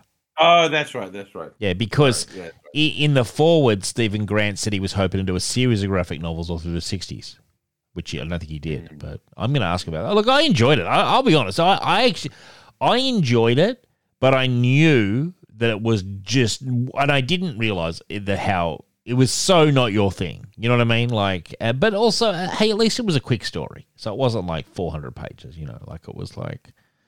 I I felt a bit bad because I was like, "Oh, this is really not Richard's thing." I was like, "But it's only about, you know, if you include the, if you take out the title page and stuff, it was probably about 130 pages of story, which isn't much, you know." Um, I'm going to give it eight out of ten. What are you going to give, it, Rich? Again, it's not poorly written or anything. I mean, the art is not terrible. It's just that I think it should have been in color. Mm. Um, I don't think that was the right style for the black and white. I'll give it a five point five. That's fair, and I like that you're using the point fives now, Rich. Good to see you bumped it up a little bit there. Now, I do want to say thank you very much to the listeners um, supporting the show. Uh, it's really important to us and helps the show come out. We've got the Patreon page. If you can contribute, look, as little as $1 per month, it means the world. Um, if we could get our listeners really pumping into the Patreon, I can get more shows out, more Legion Outpost, more Dread or Dead, and obviously you've got the Signal of Doom with me and Rich holding down the fort as we do.